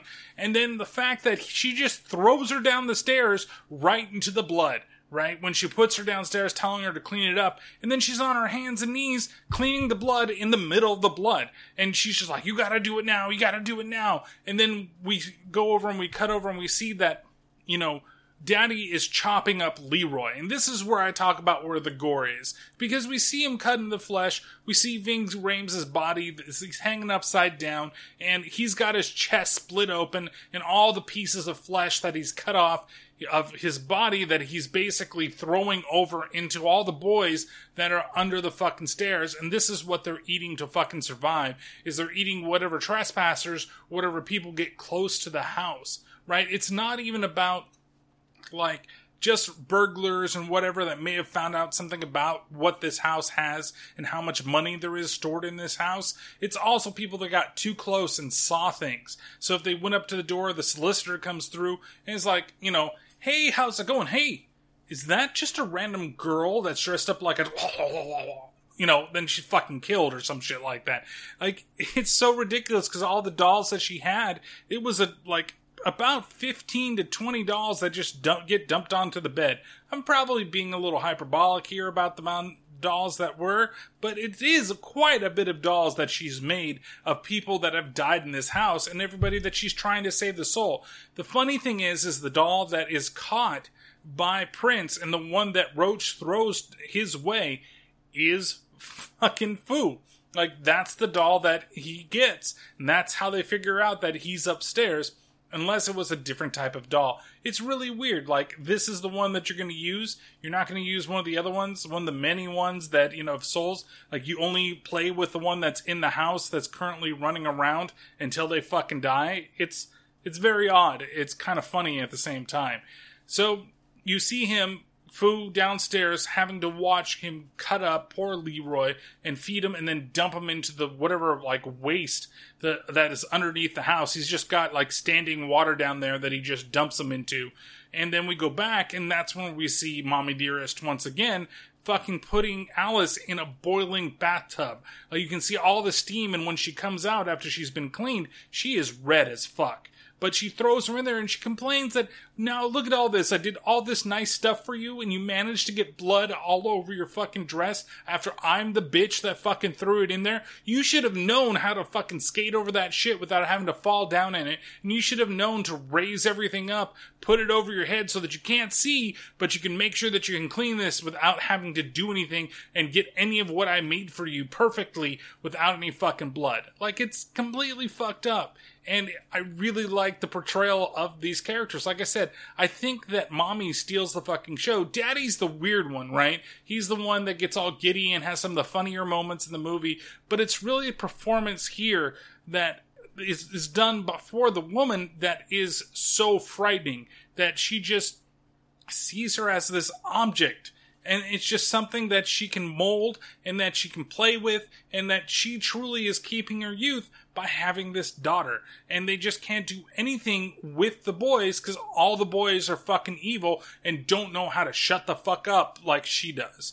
So we see them downstairs and they decide that, you know, the way that we're going to get rid of, poor Foo here is we're going to throw him in with all the fucking metalheads that are underneath the fucking stairs. And he throws them in there, and he, like, kind of, like, I think he, like, not ties him up, but chains him up down there just for a second. He's already chained him up in the room while he made him watch what he did to Leeroy. And that's where I think that, and he definitely eats a piece of Leeroy. And when they did the buckshot thing, I think that, again, that was to symbolize that it was somebody they killed. And that's what the daddy likes to eat along with the other boys in the house. They just all eat fucking human flesh, because what's more metal than fucking human flesh? I guess nothing really is. And so when you see a lot of the boys and their hair is just long, right? It looks like if Edward Furlong just let his hair fucking go for Terminator 2, but instead they decided for that movie, we're going to cut it really quick. And for this movie, they just let them all do it. Like, I've seen this hairstyle so much. In fact, one of my old friends too, from growing up as a child, that was an 80s metalhead and 90s metalhead. He looked like one of the people under the stairs. And really, there is that Dave Mustaine looking motherfucker in there too. I'm ready for the dude to start busting out Symphony for Destruction. Like, somebody's just off screen and they're going to hand him a fucking guitar. He's going to get his flying V. And then I'm going to be like, oh, well, that's not as good as what Metallica made, you know, but I guess you're okay, Megadeth. And then we're going to go on from there, and he's going to be pissed off for me. But really, all of them look like they're all wearing, like, jean leather jackets and jeans, and, like, they should be having, like, a Guns N' Roses shirt or Metallica or whatever it fucking is, whatever the fucking, like, one probably has a Rat shirt, and that's the reason that he's down there, because nobody liked fucking Rat when they came out. Yeah, sure, Round and Round is a pretty good song, but honestly, they just weren't the metalheads that I really wanted to experience when I was in my youth, especially when you come from the LA scene and the Sunset Strip, and that Guns N' Roses ruled that fucking area for such a long time. But nonetheless, I digress. So they're about to start a mosh pit with his body, and they're starting to rage out something better than what Megadeth can put out. And then that's where Roach, he picks up the dead body of fucking Leeroy and scares everybody and does like a ghost thing. Ooh, ooh, I'm not kidding. You think that I'm joking about this and that I'm just making the sounds because I'm mocking what's going on. No, this is what Roach does. He just lifts them up and ooh, ooh, because he can't fucking talk. Right? He has no fucking tongue. And again, that scene is kind of disgusting. Especially you see the end of the tongue and it's all like purple and shit. Ugh. Ugh. Still gets me. So he manages to scare them all. And then goes over and frees Foo. And then takes him to the furnace. Where, unfortunately, he does die. He dies from the shotgun shots that he took to the side. But before he does, he shows him that, hey, Alice is actually above you. If you just climb the furnace, you'll be able to get there and get to her room. And then also shows him that, hey, the coins are real. There is real treasure here. And he gives him a handful of coins. Now, he did find one earlier on Spencer, and he got it, but he didn't realize there was more than what was there. And then that's like his parting gift to, I guess, Foo before he dies. And poor Roach, he's no longer in the movie. And it's weird at this point because it really starts to feel at this point like the movie's going to be ending, but really we're going to a really weird end of act number 2. We're only really about an hour and something into the movie at this point. I think we're almost at an hour and I think 10 minutes by the time we actually leave the whole place. So he goes upstairs, and he goes basically towards Alice's room. Then we see that Mommy Dearest has now thrown her into the room. And the fact that, you know, she now needs to be punished once again by Daddy. And she's basically not as red as she was before as she came out of the bath that happened. But somebody comes at the last minute and goes to save the day from her getting yet another beating, and he does something that this time I kind of approve of. Come here! You answer me! Did you tell him anything? If you did, you know what I'll do. I killed your skinny friend in the walls. Now what do you think of that? Lord, I got him good. And the black one, too.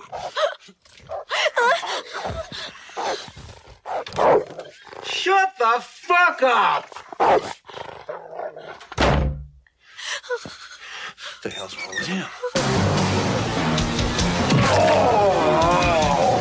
Oh! He said he killed you. He exaggerated.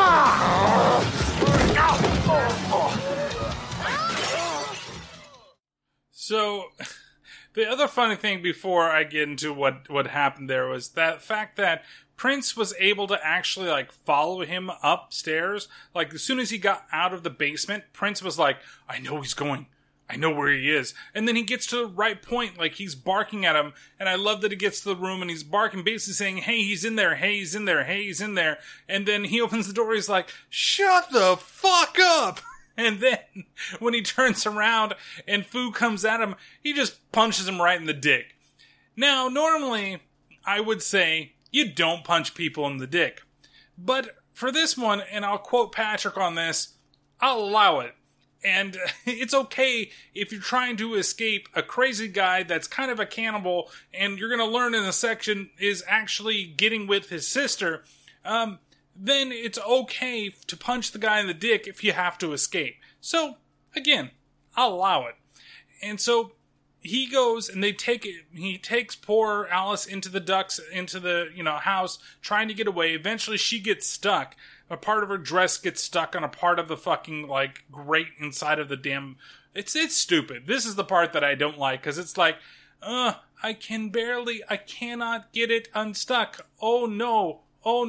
Like, it's supposed to create tension, but it's the dumbest thing that I've seen in this movie so far. Like, and I've seen dumb things. I've seen that dog's face multiple times, and yet again, I'm going to see that dog face again, which could possibly be the dumbest thing in the movie, but no, this is. Because while they're in the duct, and then it just gets caught on the thing. Just fucking tear it. Just both pull, but neither of them are trying to do anything. And it's not until the dad starts stoking a fire in the fucking furnace, burning up fucking Roach in there, and he's not even happy that he's doing it. Well, he does kind of say, like, burn in hell once again, which is their favorite fucking line to say when they want to kill somebody. They just tell everybody to burn in fucking hell.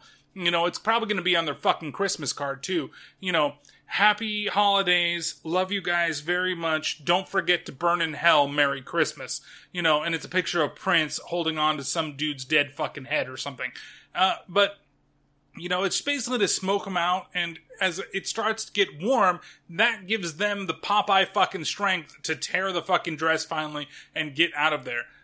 I really like the way the scenes are done, and I really like the scenes now inside the fucking big-ass fucking walls. And honestly, how much space? There is, like, no insulation in between this wall and the other wall that's facing the outside. There's nothing. It's just, and it's enough for a kid that's probably, you know, I'm pretty fucking wide in more ways than fucking one, okay? I already know this shit. But even as a kid, I had broad fucking shoulders. And if I was at his age at that time, I'd best guess that I'd be probably about, maybe, you know, 24 inches across. Maybe a little less than that. So they're small enough to fit in there. And somebody like me couldn't fit. But a kid, like, it literally looks like it's in the back of or in one of Freddy's fucking dreams, right? They're able to run perfectly straight. Their elbows and arms don't hit anything. But if an adult was in there, they'd have to be sideways. But they could still chase after them and get into the fucking walls. There's more than enough space. And sometimes the angles make it look smaller than it actually is. But even then, these kids are still fucking wide enough. They're not big enough to have to go sideways. So these walls are fucking huge. And it's not to mention that there's another room on the other side of the walls. It's like we got 10 rooms on this fucking side and then another 10 rooms on the other fucking side, and yet it feels small and big at the same fucking time, and I just don't fucking get it. There's just some type of weird, like, temporal distortion that allows them to, like, it's some type of, like, Enderman's tiny hut where on the outside it just looks like it's a fucking tent, and you go inside and it's a giant fucking palace. Like, I don't fucking get it, but nonetheless, so they're running through Prince has been once again put into the walls, and he's chasing after them, and while they're running around, they see some of the other traps that have been set up, and some on the outside that were trying to get roached. So, like, one section where the thing comes into the wall, and, you know, or, like, it's like spikes on a fucking roller, and it goes in the wall and smashes the wall. So they could have killed the daughter, but I guess they don't fucking care anymore, or at least Daddy doesn't care anymore. So eventually, he does get pinned in a certain location. There is one funny scene, well, also kind of stupid too, to be honest with you, where like, the dad's like roaming around with a shotgun and he's not firing, and then he's like, oh shit, don't say anything. He's like, I have to sneeze. And they try to stop him from sneezing, and of course they do, but then they don't. And he sneezes, and then he shoots like 3 bedrooms fucking down that he shoots the wall. So eventually, the Prince catches up and starts fighting with fucking Foo.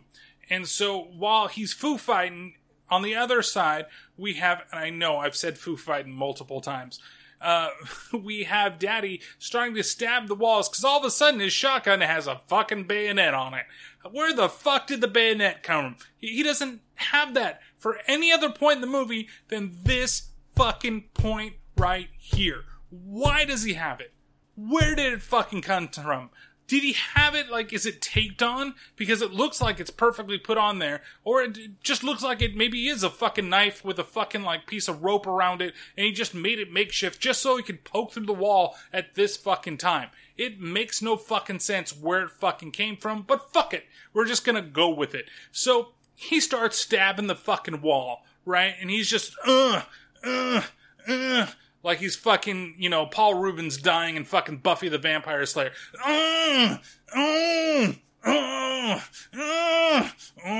Okay, and eventually we have, you know, Prince back there, Foo fighting, and just eventually Foo grabs Prince, slams his heads up against the wall, and then we see Daddy push the knife through the wall, and what does he do? He accidentally kills Prince. But according to him, he believes that he got him.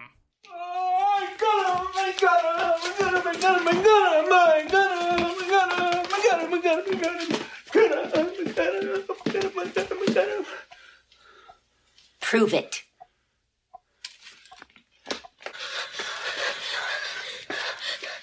Hey, wait a minute. Slide up there. Come on.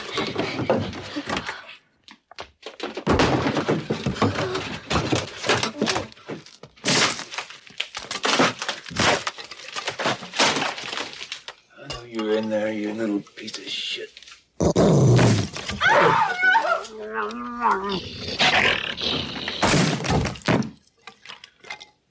Oh, shit. You killed Prince! It's terrible to laugh at a dog dying, but that part is so fucking stupid. It's the dog face again. It's the fucking dog face. It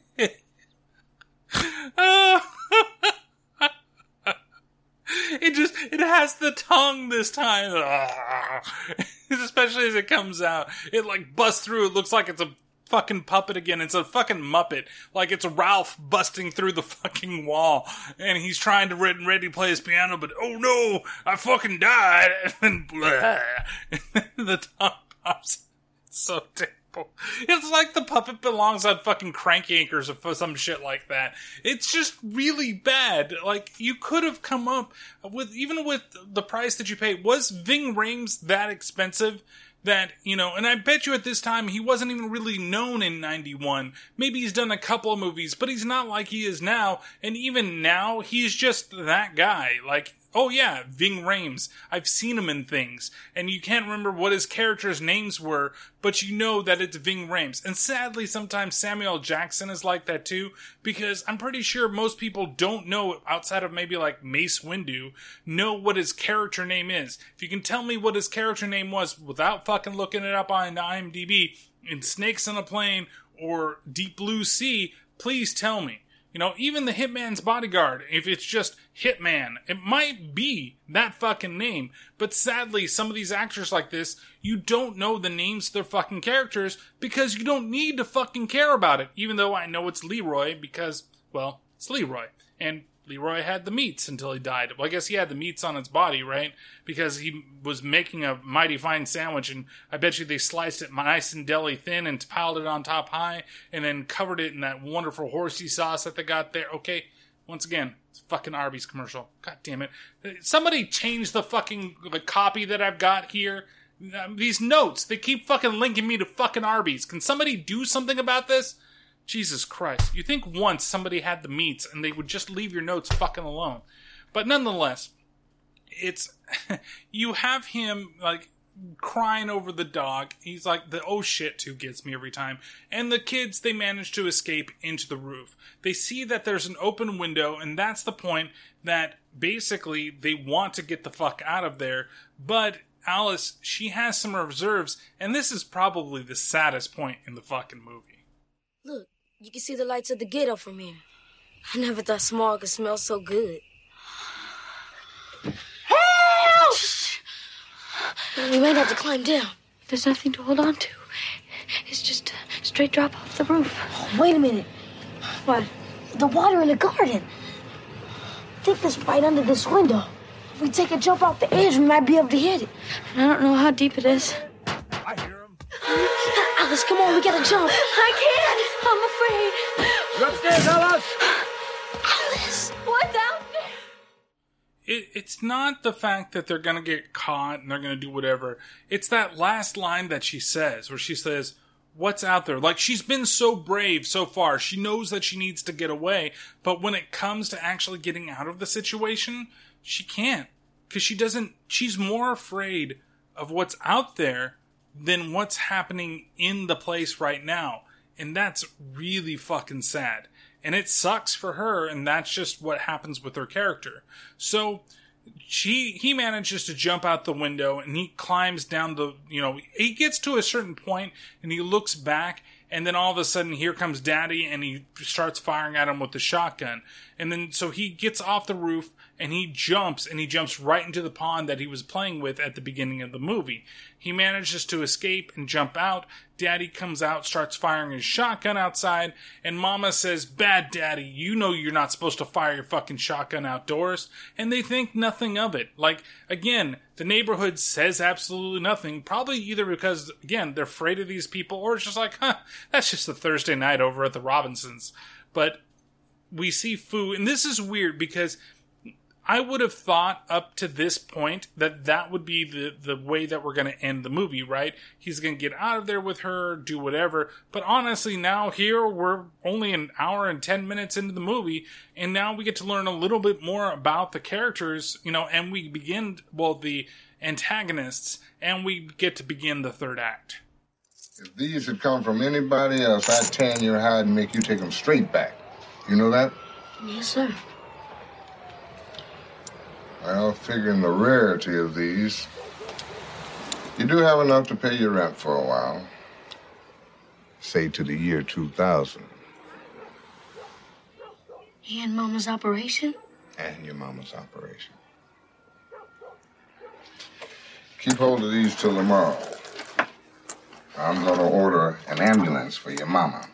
Tomorrow we'll take those to a good coin dealer, and we'll all be smiling. Meanwhile... you be careful.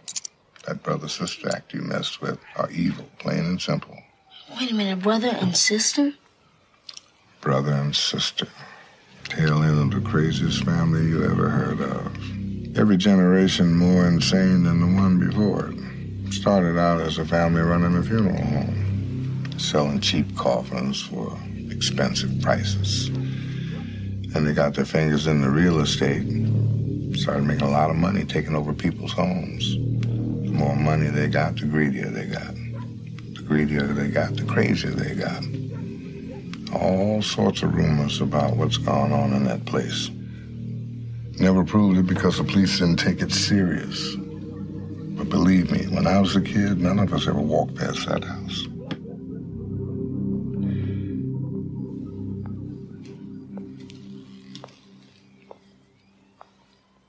You okay, Fool? I was just telling Mama that I did something wrong. Real wrong. And now I gotta do something right. I done tarot cards on you again. They come up real scary. Don't go messing with them people again.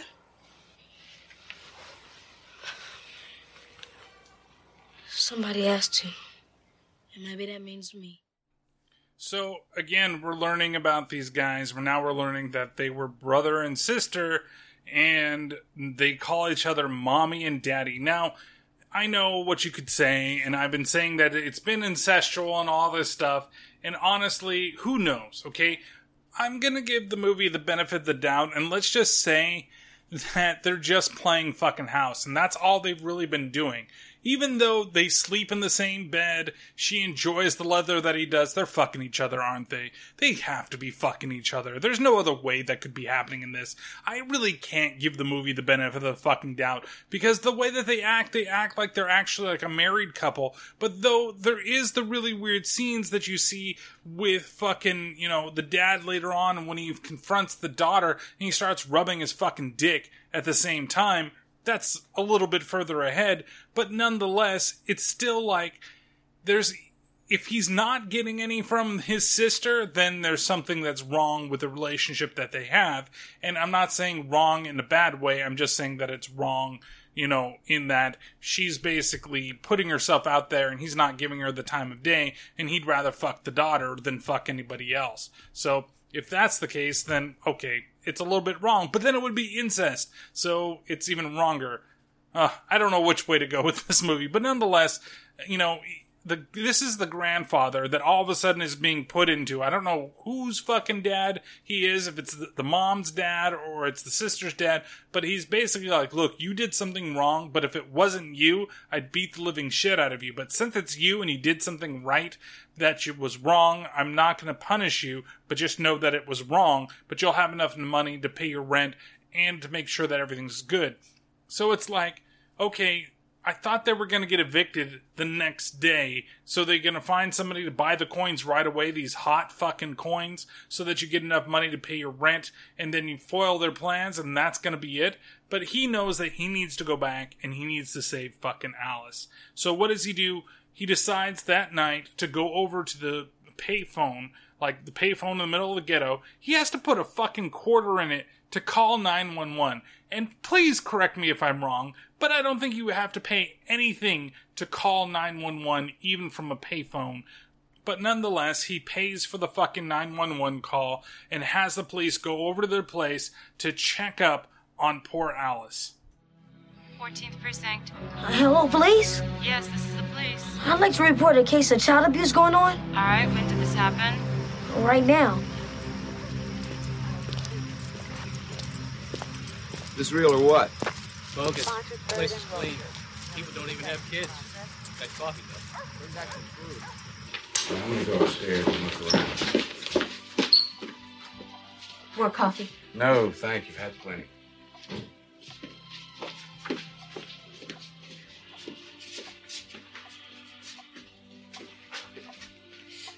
I'm so sorry you all had to come out at such an hour for such a silly thing.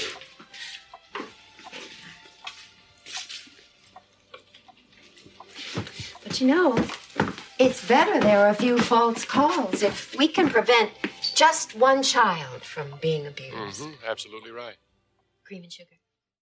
So she's playing like all-American fucking housewife, and she's basically here to make sure that everybody knows that everything's perfectly fine, the kids are okay, well, the kid's not even there, and they do ask her about that, and she says, oh, the poor kid, well, I guess we'll get into it in a second, what exactly happened to the poor kid. But upstairs they're looking around, and we see that Daddy, he's basically hiding all the S&M, like, gear that he has, and he opens up a door on the side of one of the walls, and he's got a giant fucking arsenal of all these fucking weapons in there. So they look around, and then eventually they do get to a kid's room, and that's where they have to make an excuse of the fact that, hey, there's a perfectly good kid's room in here, and you don't have any kids? Nice furniture. You didn't get that stuff at Price Club, that's for sure. You know, it's been in the family for years. Yeah. It used to be the house was used for, business. No kidding. Sergeant, I think there's something here you might want to see. What? Take a look.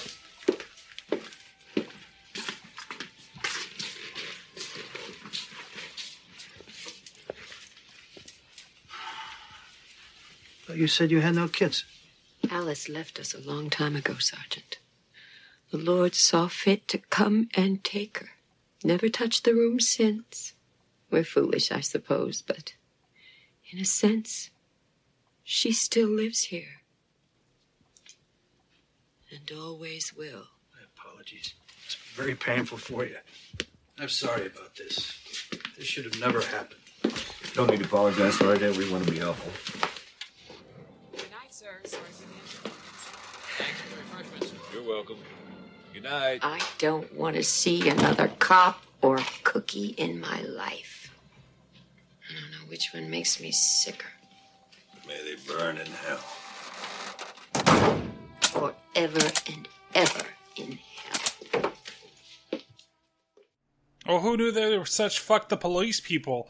I mean, they basically are dodging a bullet here, and they decide to go upstairs, and that's where we find that Foo is actually snuck into the house, and he's coming out of the chimney downstairs.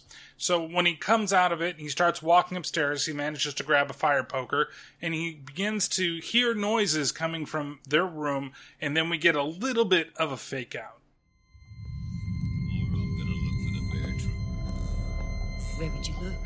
The ghetto. I'll find him, and I'll kill him. Night, Mama. Night, Daddy. Say your prayers like a good boy. Oh, I forgot. Now I lay me down to sleep.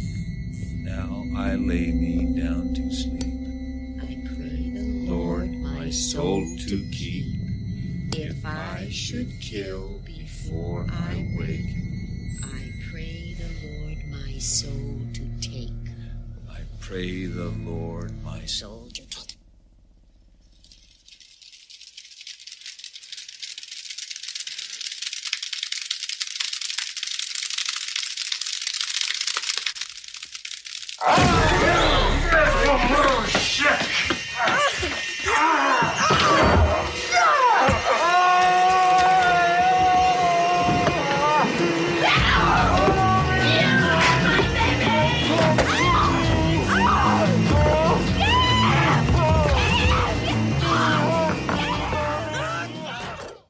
So, okay, now they basically get into a fight in the hallway.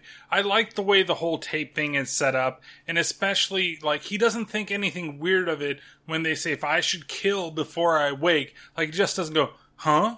That's weird. That's not the right prayer. And then he's attacked by Leather Daddy, which he, again, hits in the face with a damn leather poker, and then, or the fire poker, not the leather poker. I've got Leather Daddy in my fucking head right now, and it's not a very good thing to see constantly while you're trying to talk about a movie. So, you know, he knocks him down, and then he fucking bashes her in the knee, and after she does that, when Daddy comes after him once more, he breaks the poker over his damn head. Eventually, he does get back into the walls, and he ends up crawling up, and he goes basically to where Alice is trapped now in the roof where he left her in the attic. And so he goes in there, and he appears behind her and lets her know that he's trying to rescue her. Alice, Fool, you okay? Oh. Alice, can you get any more of these bricks out? I can't. They've got me stuck. How? I'm tied to a bolt in the chimney. This one? Oh,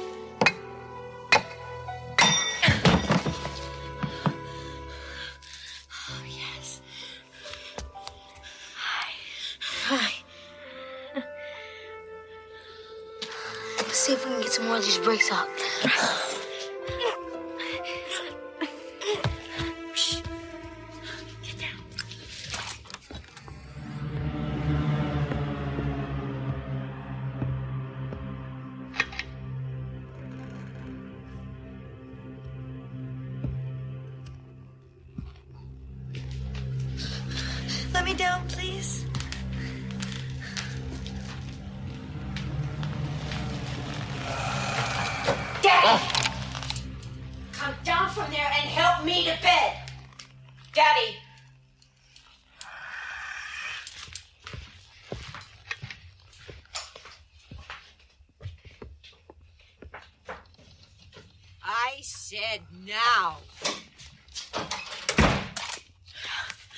He's gone.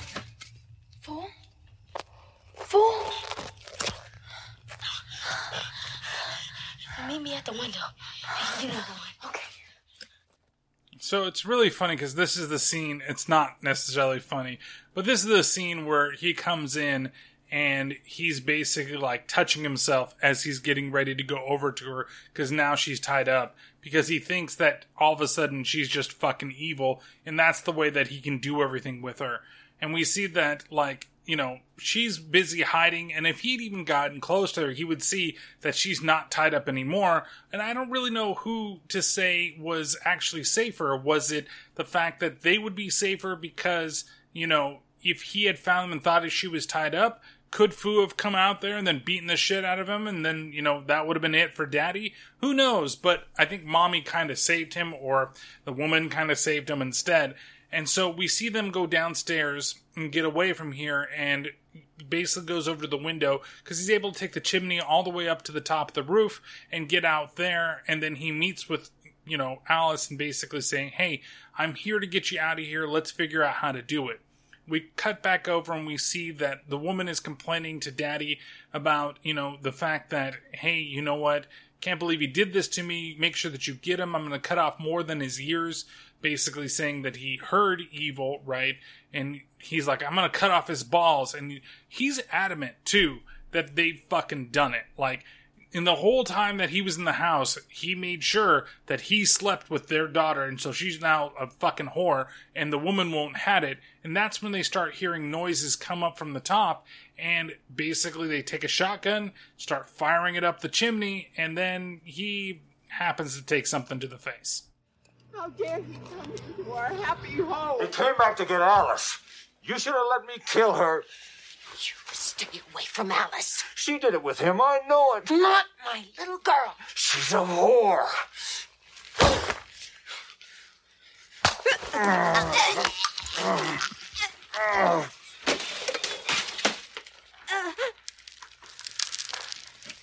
What is that?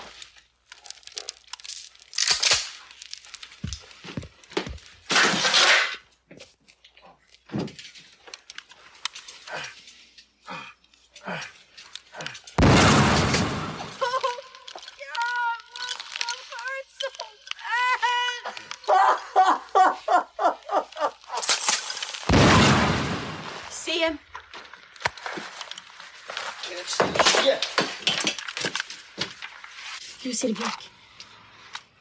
Hold it. I think I hear something. Bombs away. Ah! Oh! Oh! This is one of those smart breaks. You bastard! Oh. Come on, you can do it. Just brace yourself on the sides. And it's here they start climbing down the fireplace to try to get away, I guess, get to another floor. And it's kind of a weird, like, way to do these things. Like, you drop the brick on the guy's face, and it's like, oh yeah, we can just escape. Like, are there different floors that have an escape for the flume? Or they expect to get all the way down into the room, and that's where they can get out. But it doesn't make any sense that they would be able to get out at any other place. But maybe... it is, maybe the furnace links into the different ways, and it's just the way for all the smoke and stuff to fucking escape. So they have a fireplace in the room, but honestly, it all just goes out the same exit, and they can just exit into other areas from the furnace. I guess that's kind of what they're planning on doing, but it's still funny because the woman, she decides to put herself... her head inside the fireplace as well, and try to go ahead and grab them, and then... Fu takes his fingers and, like, shoves them up her nose, and that's one of the ways that it gets her to stop holding on to them so that they can escape into one of the places right away. As they leave, she screams out, Kaka.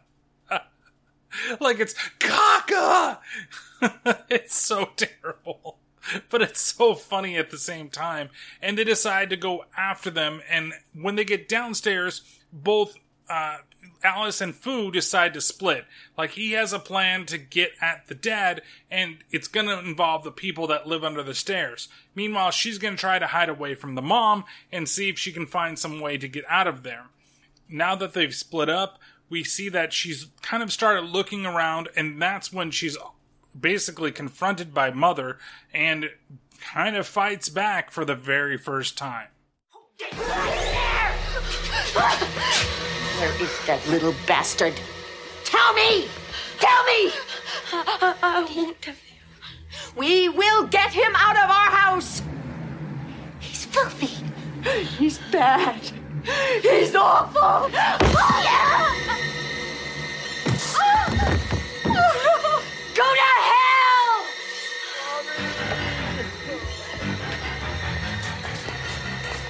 Oh, God. He's turned my little girl against me. I told you. Those two. Then she can burn in hell. Both of them. So now they can all just fucking burn in hell. And actually the real reason why they split up, and I can't believe I fucking forgot this when I was talking about this, is not just trying to stop them, but the dad, he dropped the shotgun and it dropped all the way to the bottom level where the furnace is. So he was going down the stairs to go get it, right? Where all the people are there, and basically kind of turn on him. And when the dad does open up the door to go downstairs, or daddy or man or whatever the fuck you want to call him, sister humper, and he's unable to get the gun to work, and the dad ends up coming down there with him and corners him and is holding the gun to Foo's face. And while he's getting ready to kill him and the mom's all excited about getting him, all of a sudden there's a ring at the door, and what is it but his sister? And basically she's come right in the nick of time to help him get out of the situation that he's in by basically playing, the community activist. My name is Ruby Williams, and I represent the Association of People Who Have Been Unjustly Evicted, Exploited, and Generally Fucked Over. What? You and your brother are landlords of over 50 buildings in this city, all of which you've allowed to deteriorate into rat-infested hellholes, where you guys get rich charging ridiculous rents. Then you evict anyone the minute they can't pay rent, so you can tear down their home and build some more office buildings. Ain't that about right? None of your goddamn business!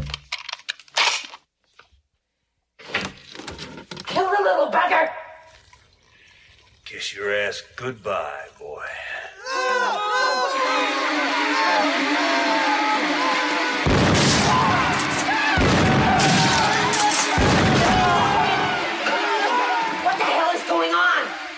Again. Damn it. Police, open up. Shh. Huh? Police, we have reports of gunfire. If you do not open this door, we'll break it down. Get off my property. Just want to finish saying our piece, ma'am. Not only are you bad landlords, but 10 times worse. You stolen the children from our community for your own sick needs. There's no community here. All I see are a couple of... Hey, Ruby! She's right here. That's that right. Busted your ass, bitch. Yeah. What are you gonna do? Shoot us off? You do it. And so that's when Alice busts through the ceiling and then slams the woman's face right into the ground. It's absolutely crazy how everything is playing out in the rest of this movie. So, downstairs, it seems like every time that the man has a chance to kill Fool, something fucking happens. Either he tries to do something cute, like when he tries to put him in the room with all the other people that are under the stairs and tries to get the mosh pit going, and it doesn't really get going because they're bad metalheads and are afraid of it, like a demon thing that would come out of the sewer. To that he just is too slippery for them, or takes a brick to the fucking face. Like, how Fu gets away from some of these situations is seriously just like a African-Americanized version of Home Alone, right? And like a stereotypical version of that, too. So you have it that, oh, I'm just going to drop a brick on his face. Oh, I'm going to hit him with a paint can to the head. Oh, I'm going to hit him with a fire poker. Like, it's done well, but it's very cheesy at the same time, that it's like, okay, well, that's kind of what happened with the whole situation. So it's just... it's odd that he's able to get away every single time. Like, he should just fucking shoot him. But instead of shooting him, he just waits until the possible cops are fucking gone because he doesn't want to create any noise. But even the guy says, the grandfather, when he's pretending to be the cop, we heard gunfire in the house. We're the police. So people outside can obviously hear the whole thing. So what is it? How do the people in this neighborhood not know what the fuck is going on if the people that just randomly show up can hear the fucking gunfire blazing from inside the fucking house? It's a fucking dead giveaway. You have a little white girl running into a black guy's arms, or in this case, actually jumping down from the ceiling and beating the shit out of her mom being trapped inside this house. And it's just like, you guys can hear all this shit that something is fucking wrong, and it takes the rest of the community to finally show up because this little boy, this 13-year-old boy, has finally done something about it when he found out about what is going on here. That's what's so fucking ridiculous, right? It's just... part of these things just are so dumb. They're just dumb. But nonetheless, she does kind of save the day. They do stop him from killing poor Foo downstairs, and Foo does decide to go hide inside where all of the metalheads are. And he basically talks to one, and he's like, look, they fucked up. They left an escape route for you guys, and they don't know that it's basically open.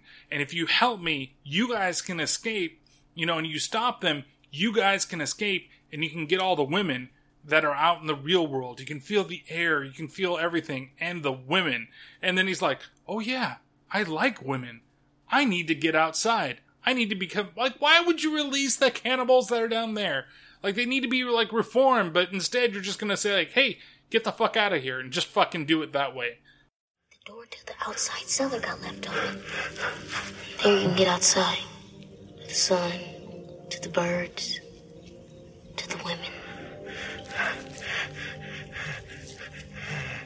You wanna give me something?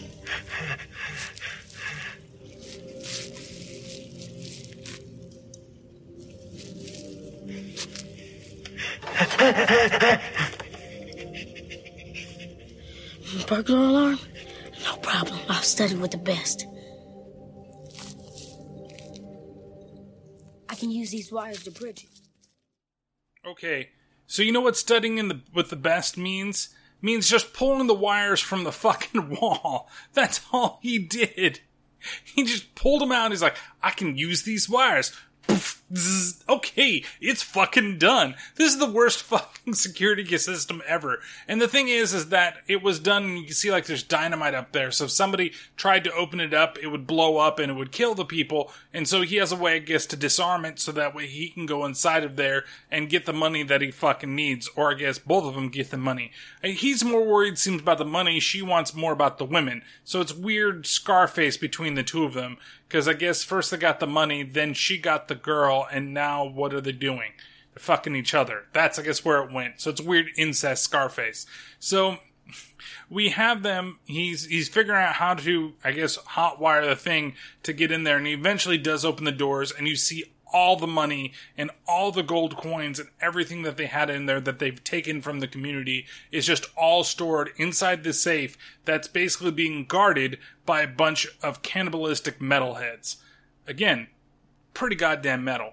But we have the whole thing with Alice, and we see Foo's sister, and basically she's like, we need to figure out how everything is, where Foo is, make sure that he's safe, and then they notice that the woman is gone, and that starts a whole thing with her and her mother. Your mama's gone. Oh, shit. Where did that crazy heifer go?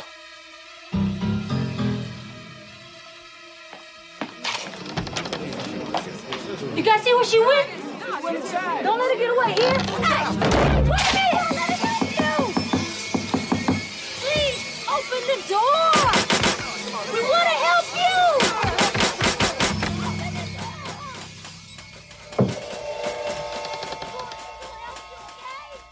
System remote override. All doors locked. You know I wouldn't let you get away that easy.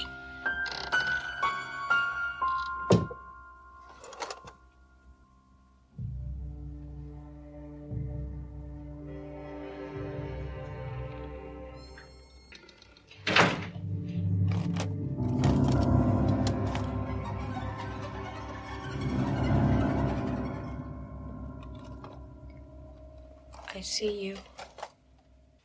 And I see you, dearie.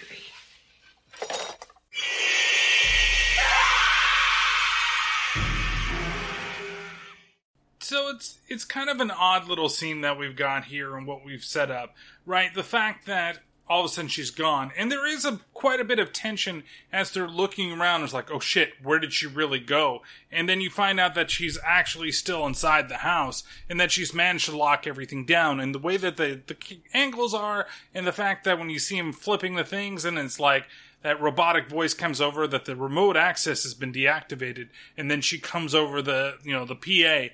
It's pretty well done. I'm not saying it's really, really, really good, but it's done well enough to where it's like, okay, like, I like what's being set up here. But again, we're kind of more going through almost like a Home Alone type situation towards the end of the movie versus the different sections that we had where Fu was trying to escape and we saw him being like quiet and we didn't know that things were coming until he was actually found out. And then we got a little more out of it, right?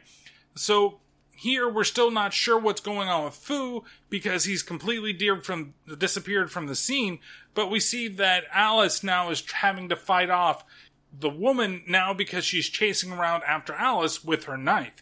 And it's it's kind of silly, to be honest, where she's like, I see you. And she's like, I see you. And here's my fucking knife. I'm coming after you.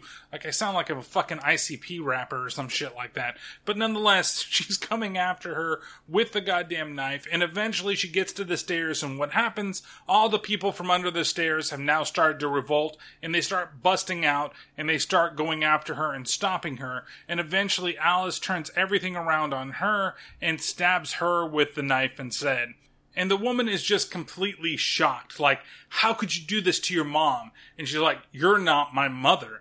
Like, she finally sticks up for herself. And she finally realizes that everything that's been done to her is not because that she just accepts that that's what parents do. But, it did take Fu coming into the situation to tell her that, hey, this is not your mom. They're actually brother and sister. They kidnapped you at a young age, and you may not have any idea who your fucking parents are, and that's really fucking sad, but at least you need to start fucking sticking up for yourself and get the fuck out of the situation, to which she actually agrees that she needs to do. So here she fights back, kills what would have been the woman that raised her, and has the help of all the people under the stairs, all the young boys that they've tried to kidnap and try to assimilate in the same way and probably turn into another one of them if that's what the family's basically been doing.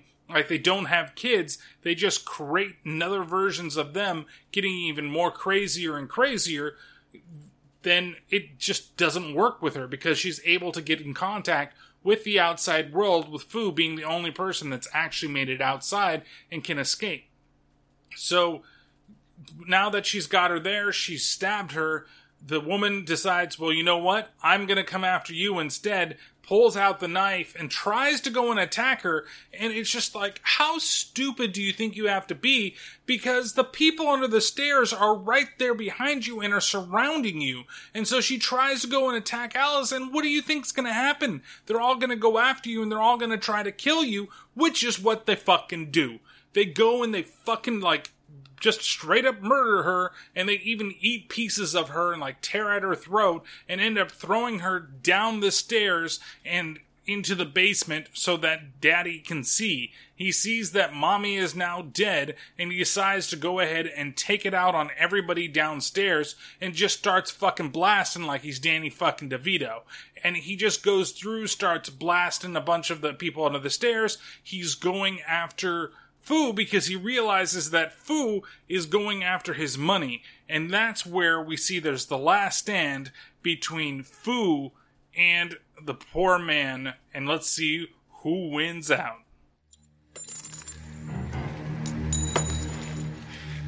I know what you're doing. You're counting that money. You're letting it roll through your fingers. I've done it myself 1,000 times. And I'll do it again. But you won't!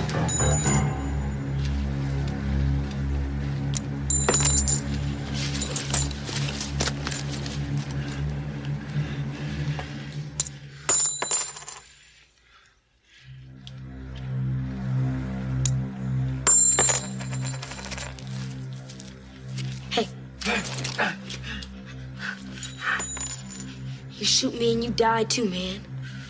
And you better believe it. Don't be crazy now. Got no dynamite back there to blow you sky high. Not the best place to store it, in my opinion. But there it was. And just put the gun down. Put the gun down. I don't want to kill you. But I will, because I don't like you much anyway. I'm tired of fucking around. So either put the gun down now, or kiss your ass goodbye, boy. Okay, first, how much time did he have to set up the whole candle thing? Like, that seems like it's really fucking elaborate. And he managed to put them perfectly, and there's enough time for the candles to be going on, and the wax to melt, to drop the fucking coins, to fucking fool the man. It doesn't make any sense. There is way too little time for him to do that. I get it. We haven't really seen him since he discovered the whole vault situation, but at the same time, everything is supposed to be happening kind of concurrently, right? So we're all running at about the same speed, but nonetheless, he has all this time to set up that fucking candle trick. And for the candle to be burning at such a bright heat that it's melted enough wax that it's constantly fucking falling down. It makes no fucking sense. But it makes for a good scene, and finally he's able to trick the man for all the things that he's done, because he's constantly been tricked throughout the whole movie, I guess symbolizing that he's no longer the fool, and now he's the man because he figured out which way to go, and now the man who was the man is now the boy, so he's the fool. So I guess now he's the foo fighting the foo. I don't fucking know if the allegory is right or the analogy is right, but nonetheless, he does try to shoot at him, so he blows the whole fucking place up. Well, he doesn't really blow the whole fucking place up. He at least blows up the little area enough for the man to fly through the wall like 3 times in 2 explosions. I think it's just 2 walls he flies through, but it's still fucking ridiculous at the same time that he's flying through so many fucking walls. So he busts through the one wall, busts through the other. The last thing we see of the man is that he is now inside of the like sewage thing where all the bodies is. He's hanging on, and he, with his last breath, he drops in the fucking water, and that's the last we see of him. We see all the money shoot out of the house, so all the dollar bills are flying everywhere. The community is really excited because they just hit the fucking jackpot, even though it was a giant fucking explosion underground, and everybody's getting the money. We see the cannibal teenagers now. They've all busted out of the house. They're all running wild. They're staring at the different women's out there, and they're so excited that they've seen all of that, and now they're actually on the outside, and they can go wreak havoc and eat whoever the fuck they want. And I really think that this is the way that Deathgasm really fucking started, was the fact that they blew up the house and released all these undead metalheads everywhere, but I guess they had to make their way to New Zealand first. So everything's great. The first thing that she does, Alice does, after everything is done, is run to a little black boy's arms. And, of course, we get a cheesy little ending, but I fucking love the way that the movie ends. And then we get the credits rolling as we see the, you know, the teenage cannibals now running loose within the city. All right.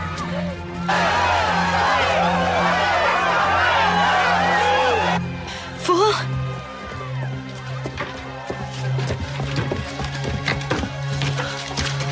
Fool, you okay?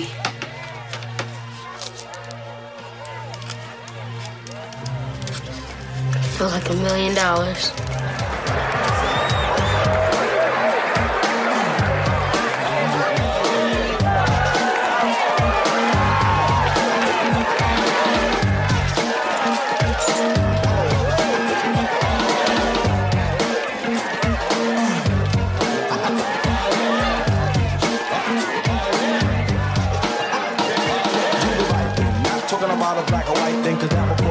To make this illegit, but your definition of legit and illegitimate is confusing. Now the redhead wanna say, to make things clearer, cause in about a year or two, what you do is take a look up in the mirror, and what you see is the image of hate that you shed upon the others, the sisters, everybody's now. in my opinion, need someone to teach. The whole world is acting like a giant howl beach. I asked my man Victor what he used to do for fun. He said he learned to shoot a gun before the age of 21. Crime and abortion, all kinds of my distortion. This is very important, but just a little caution. And what you can do, that's a clue, and it's true. Yo, throw on a brand new sweater and make your life better. And do the right thing.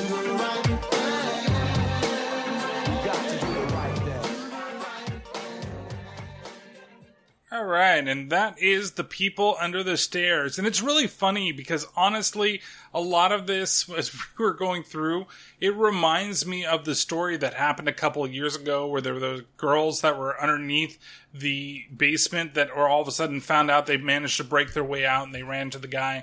There's that lovely little remix song of what happened with it that, is, even though the whole thing was tragic, it makes me fucking laugh every time. But I really all of a sudden started thinking about that as I was watching this movie. I'm like, wow, there's a lot of similarities between the two, and it's really weird that they're there. So the movie itself, though, I feel still holds up. There's a lot of really ridiculous things, and especially as we get into the third act. The third act just doesn't hold as well as the rest of it does. I really wish that we had just stayed within the house and, like, maybe that he'd quote-unquote gotten away, but he didn't go and tell everybody. He didn't go and do all these things and show off the gold and then bring the whole community there to help stop the whole situation. Like, if you had just come back into the house and then was working within the stuff within the walls and eventually got her out and saved her that way, I feel like it would have been a little bit tighter in terms of the way that it was done. It's still a fun movie, don't get me wrong. I still really enjoy this, even with a lot of the little flaws that are there. So it's something that you have a lot of really good... I mean, the actress that portrays Alice is okay. Like, she has her moments, but she kind of plays it the way that she needs to, a little aloof, and I really get heartbroken in that scene where she finally does kind of crack, and she's like, what's out there? Like, everything outside is worse than what's actually what I'm dealing with in here, because at least in here, I have supposedly parents that love me, and I have a house, and I have all this other stuff, and I had my friend that was in the walls, but I don't have any more because Daddy killed him.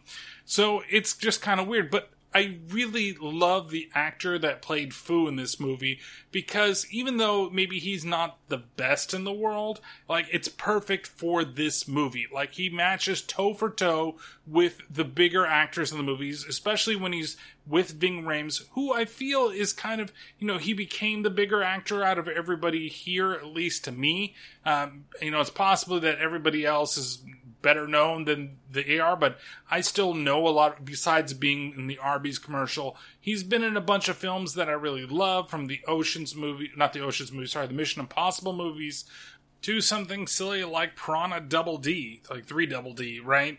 Where it's just kind of like a fun role to see him doing something that he's not really taking super serious. And it's funny because even in the back of my mind, I always confuse him with Michael Clark Duncan, because I was thinking of the Slam and Salmon, and it's not the Slam and Salmon that he's in. That's Michael Clark Duncan, which is, just kind of weird because they both, like, kind of emerged at the same time. They both have a similar stature. It just stinks because Michael Clark Duncan's no longer with us. But Ving Rhames still has been in some of my favorite movies, that have been out there. So it's still interesting to see where everybody kind of lined up. It's a pretty slow-paced movie, in all honesty. When we get in between the first and second acts, it seems like the first act ends really crazily and quick, where it's over within the first 20 or so minutes, and then when we get into the second act about him hiding in the house, meeting Alice, and learning about the people under the stairs, it's a lot slower than it needs to be. And it really feels like you're going to get the end of it, and then you're like, oh shit, there's still another 37 minutes left after he's escaped the house? What the fuck? What are they going to do? That's my only problem, is just that the pacing of the movie is weird in a way that it shouldn't end after this third act. I feel like it needs to end with them both leaving the house, or... even if you're going to do the community thing, his sister knew about it, and she ended up going to the house, and she did something because, oh my god, he went, and I need to find a way to get him back, and then you could have done the whole community weird bullshit thing that they do. That makes it cheesier than it needs to be. I feel like the tension in the scenes that you see where he's running through the walls, especially when he's being chased by Prince. I feel like those are really great scenes, and you kind of go back. But the true lasting power of this movie is that, you know, again, my wife doesn't watch a whole lot of these movies with me. I really wish that she would. In fact, I'm still trying to convince her to be on an episode with me, but we'll see if she'll actually do it. But it's a thing that when you watch a movie like this, and she actually sat and watched the entire movie with me while I was doing it the way that I was doing it, and it was actually something entertaining to like make jokes about it with her and hear her side of the things. And we both had the clicking in that fucking news story at the same fucking time where I said something, like I was starting to say it and she said it too. It's great. So as far as, you know, if I have to view it as a horror movie, maybe it's not the best in the world. But if I have to view it in the way that I view the way I watch movies on this podcast, it gets the rating that I'm going to give it because it's still so entertaining. And I felt like it ended up being a lot better than even I remembered it being, and that I remembered enjoying it when I first saw it so many years ago. And I really haven't seen it in, for at least, I would say almost 10 years, and I still had a great time watching the movie. So, for the gore, I originally gave it a 3 out of 5, but I think I'm going to give it a 2 out of 5, because it's really not gory at all. It has the scene with the tongue. Like I said, all the gore are just scenes and makeup shots, right? Okay, here's Ving Rhames' corpse, and it's opened up. You don't see him open up. You see him with blood on his face when he's eating a piece of the body, but you don't see him, like, ripping it off. Like, it's really off-screen. And then you do see Ving Rhames get shot, and a little bit of the blood packets that happen, but it's not really anything terrible. Like I said, I think that you could show this to somebody that's in their early or late preteens, early teens, if you wanted them to experience a horror movie that isn't gory, but that has something that they can connect to, right? Especially within Foo. So I'm going to give the gore a 2 out of 5. The crap factor, I originally gave it a 2 out of 5. I'm going to give it a 3 out of 5, because there are some things that are just way off board. How the hell does he do the fucking candle thing?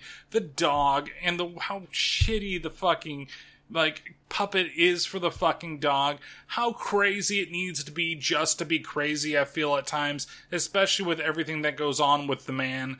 Like, why does he need to wear the gimp suit? They never really fucking explain that, but that's his favorite thing to go hunting in when he goes hunting after Roach and stuff like that. So I don't really necessarily get that, and does it necessarily need to be in the movie? I don't know.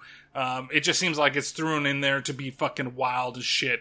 And then for fun factor, I'm giving it a 4 out of 5. I think the movie is really great. I think the Foo character is really great.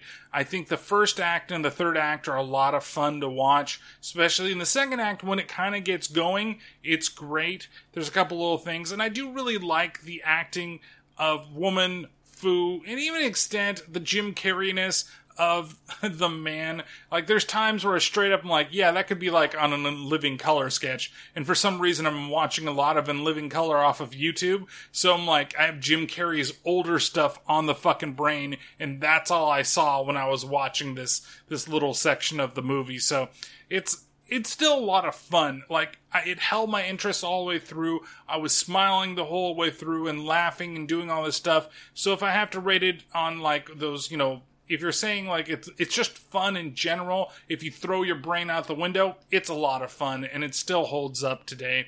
So, overall, I'm going to give this 4 out of 5 Dave Mustaines.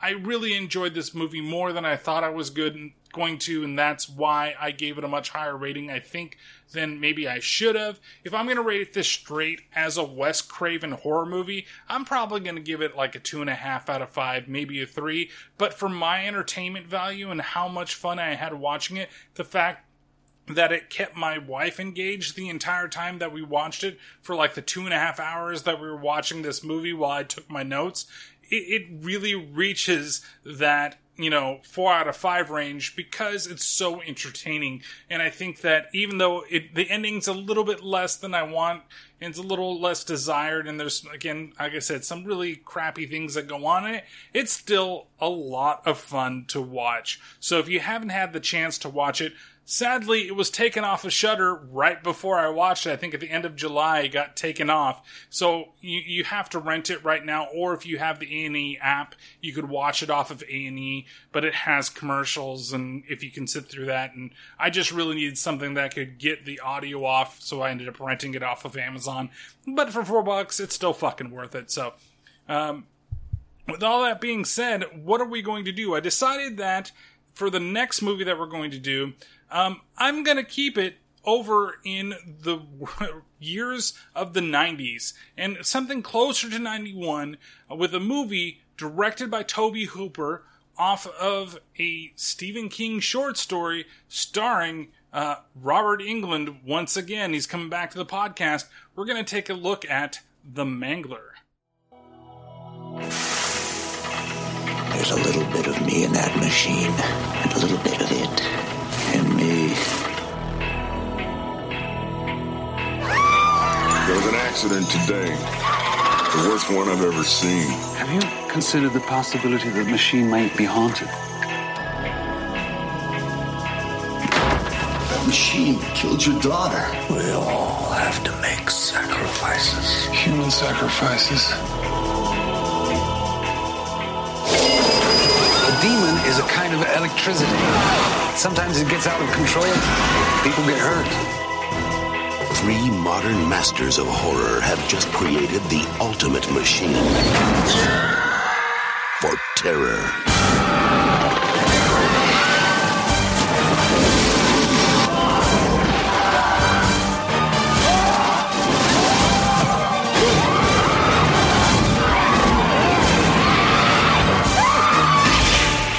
The Mangler. Sure is a lot of fucking yelling at the end of that fucking trailer, isn't there? If I remember correctly, this was a movie they were really trying to do maybe into like a series of movies, make a brand new type of like horror, you know, trilogy or something out of some of the characters, make it bigger than it actually was, and then it turned out that it wasn't very good. So it's a movie that I haven't seen in a long time, and it reminds me a lot of Graveyard Shift, which possibly, if I can't remember this correctly unless I looked it up, that maybe they both are sharing a similarity to a certain Stephen King short story. But if you haven't seen Graveyard Shift in a long time, that's worth a watch to watch. And this one, but that one deals with the giant rat instead of the Mangler in a laundry machine where there's more stuff. So that is available on most streaming services. You gotta rent it. I think it was available on Vudu for free, but I have to check it out. I went to Decider and it said it was, and then Vudu didn't have it. But it is available to stream out there if you can find it. So if you want to watch The Mangler and then come back, let's go ahead and talk about it on the next episode.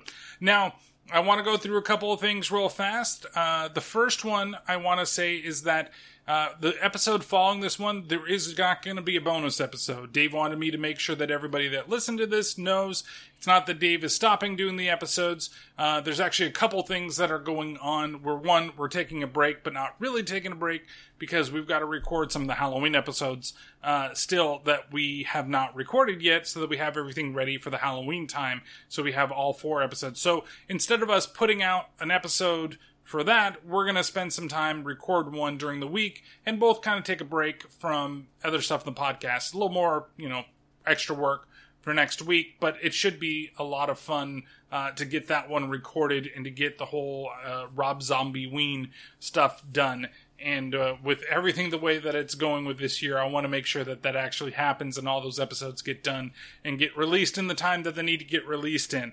The other thing is that I want to wish a very happy 4th anniversary as of today that this is being recorded. Beyond the Void Horror Podcast, who I've really come to enjoy listening to. And it's one of those ones, like, I have the certain podcasts that get released on certain days And theirs is usually my Monday podcast, and it's the one of the ones that I wait for to see what comes down. And I really enjoy listening to the episodes that they put out. And so I want to wish those guys a very happy 4th anniversary. That is today. And so, and I know Christina listens to this a little more than Alex does, so make sure that you tell Alex that I said a happy anniversary to you guys over the podcast. But I have a lot of fun. If you guys haven't checked out their podcast, please do so. It's worth your time. It's very entertaining. It's really, I like the way that both of them view movies. I like the way that Alex and I kind of look at everything very similar. I'm a little bit different in terms of what it is, but when it's a movie that I don't really know, and he loves movies, he calls them S-Bigs, or So Bad They're Good, that, you know, it's that movie, that type of movie we both have like a liking for, and probably give it a little bit more of a chance than maybe some other people would. But I also like the way that Christina does her stuff, because she's just kind of getting into everything and doing this movie review, but I like her angle of just being like, this is the way I feel, and this is just the way that it is, and not trying to, I don't want to say make excuses for stuff, but not trying to basically say, well, you know, if she doesn't like something, she just doesn't like it. So it's very entertaining. They're both great at doing the podcast together, and I think that they both mesh really, really well. So if you haven't checked it out, please make sure you do so. It also helps that they're, you know, a couple, so they should mesh really, really well. But I think that you guys would have a lot of fun if you haven't listened to that podcast yet. As always, don't forget to check out the Slightly Irregular Podcasting Network. Also with the Beyond the Void, there's an episode that I'm on about Mexican horror. You can check out the one that Isaac Thorne is on that's very good, which I wish they would do. They haven't done it in a while, and I know it takes Alex a lot of work. He did one, it was Cadillac Killer, oh god, you guys are going to kill me if I can't remember the name of it correctly, but I want to say it's Cadillac Killers, but basically they make a horror movie from scratch. They reach into a goblet, and they pull out a title, and then they make the horror movie based upon the title. That's a very entertaining episode. If you haven't listened to it, please do. There's a bunch of those as well. They're going through the Amityville horror movies right now, and some of those are a doozy. I really also enjoyed, if you like the Damien, those series of movies, I would say go check all those out that they did when they talked about that series. And if you want to hear more about the Howling and how much it hurts Alex, go check out their Howling episodes, the old episodes that they had before Christina stepped in and started doing the podcast with Alex during this quarantine season that we're all in. It's been 5 months. Can you believe that already? Jesus Christ. So, like I said, the last thing is that don't forget to check out the SIP Network, all the brothers that are on the Slightly Irregular Podcasting Network. You got Fave 5 from Fans, you got Dead Hand Radio, the Angry Dad Podcast, as well as his newer podcast, So I Married a Bigfoot. He also has Your Dad's Action Movies, which isn't a part of the network, but I'm going to mention it here because it's just another podcast that Ben is doing, which is crazy. Paranormal Pat-tivity, Back in Time podcast, where you can actually check out. I was on their last episode that was on Batman Forever, so if you haven't listened to it yet, go over there and check it out. It was a lot of fun, and I'm planning on having those guys back probably either towards the end of the year or maybe towards the beginning of next year. I promise that they're going to be on from Starship Troopers, and we're going to have to do a sci-fi month so I can fit that in. And then, you know, of course, Phantom Dark Dave, where he's got his new podcast, which is the classic podcast. I can't remember the name off the top of my head, but he's looking at classic movies with this girl. And then, of course, the podcast from Another World. You got Evan with From the Wastes. And you can check out It Be Like That podcast that I do with Paranormal Pat. And lastly, of course, the Terrible Terror podcast that you're listening right now, which you can find out on all your favorite social out there. Twitter, T_T_ podcast. Facebook.com/Terrible Terror Podcast. Instagram, Terrible Terror Podcast. And, of course, YouTube, Terrible Terror Podcast, which I'm going to have a video review up of the Creepshow series. That's going to be coming up soon once I get the video fully edited, so that hopefully is going to be after this is released. And with that, I say thank you. Don't forget to watch The Mangler. Take care of yourselves and each other.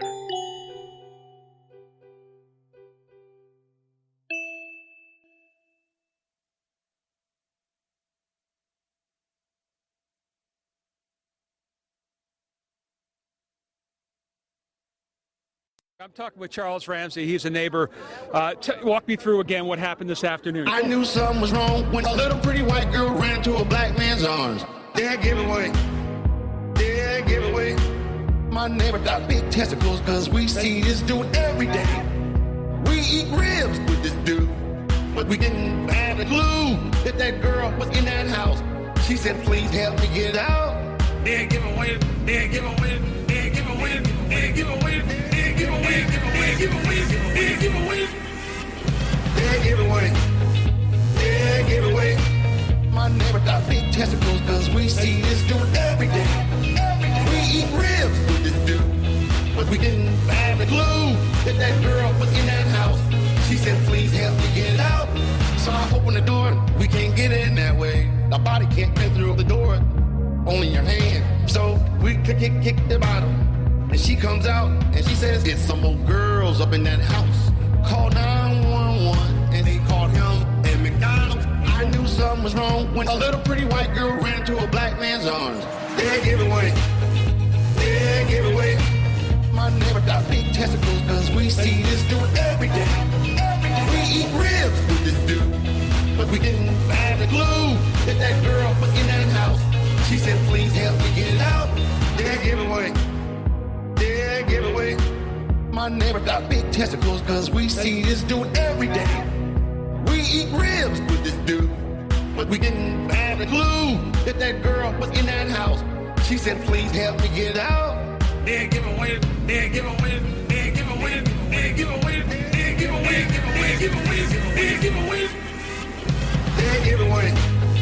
They give away. My neighbor got big testicles because we see this dude every day. We eat ribs with this dude, but we didn't have a clue that that girl was in that house. She said, please help me get out. So I opened the door. We can't get in that way. The body can't fit through the door. Only your hand. So we kick the bottom. And she comes out and she says, it's some old girls up in that house. Call 911 and they called him at McDonald's. I knew something was wrong when a little pretty white girl ran into a black man's arms. They gave away. They gave away. My neighbor got big testicles because we see this dude every day. We eat ribs with this dude, but we didn't have a clue that that girl was in that house. She said, please help me get out. They gave away. It is Ryan here, and I have a question for you. What do you do when you win? Like, are you a fist pumper? A woohooer, a hand clapper, a high fiver. I kind of like the high five, but if you want to hone in on those winning moves, check out Chumba Casino. At ChumbaCasino.com, choose from hundreds of social casino style games for your chance to redeem serious cash prizes. There are new game releases weekly, plus free daily bonuses. So don't wait. Start having the most fun ever at ChumbaCasino.com. No purchase necessary. VGW Group. Void where prohibited by law. See terms and conditions. 18+. Okay, round two. Name something that's not boring. A laundry? Ooh, a book club. Computer solitaire, huh? Ah, oh, sorry. We were looking for Chumba Casino. That's right. ChumbaCasino.com has over 100 casino-style games. Join today and play for free for your chance to redeem some serious prizes. ChumbaCasino.com. No purchase necessary. Void where prohibited by law. 18+. Terms and conditions apply. See website for details.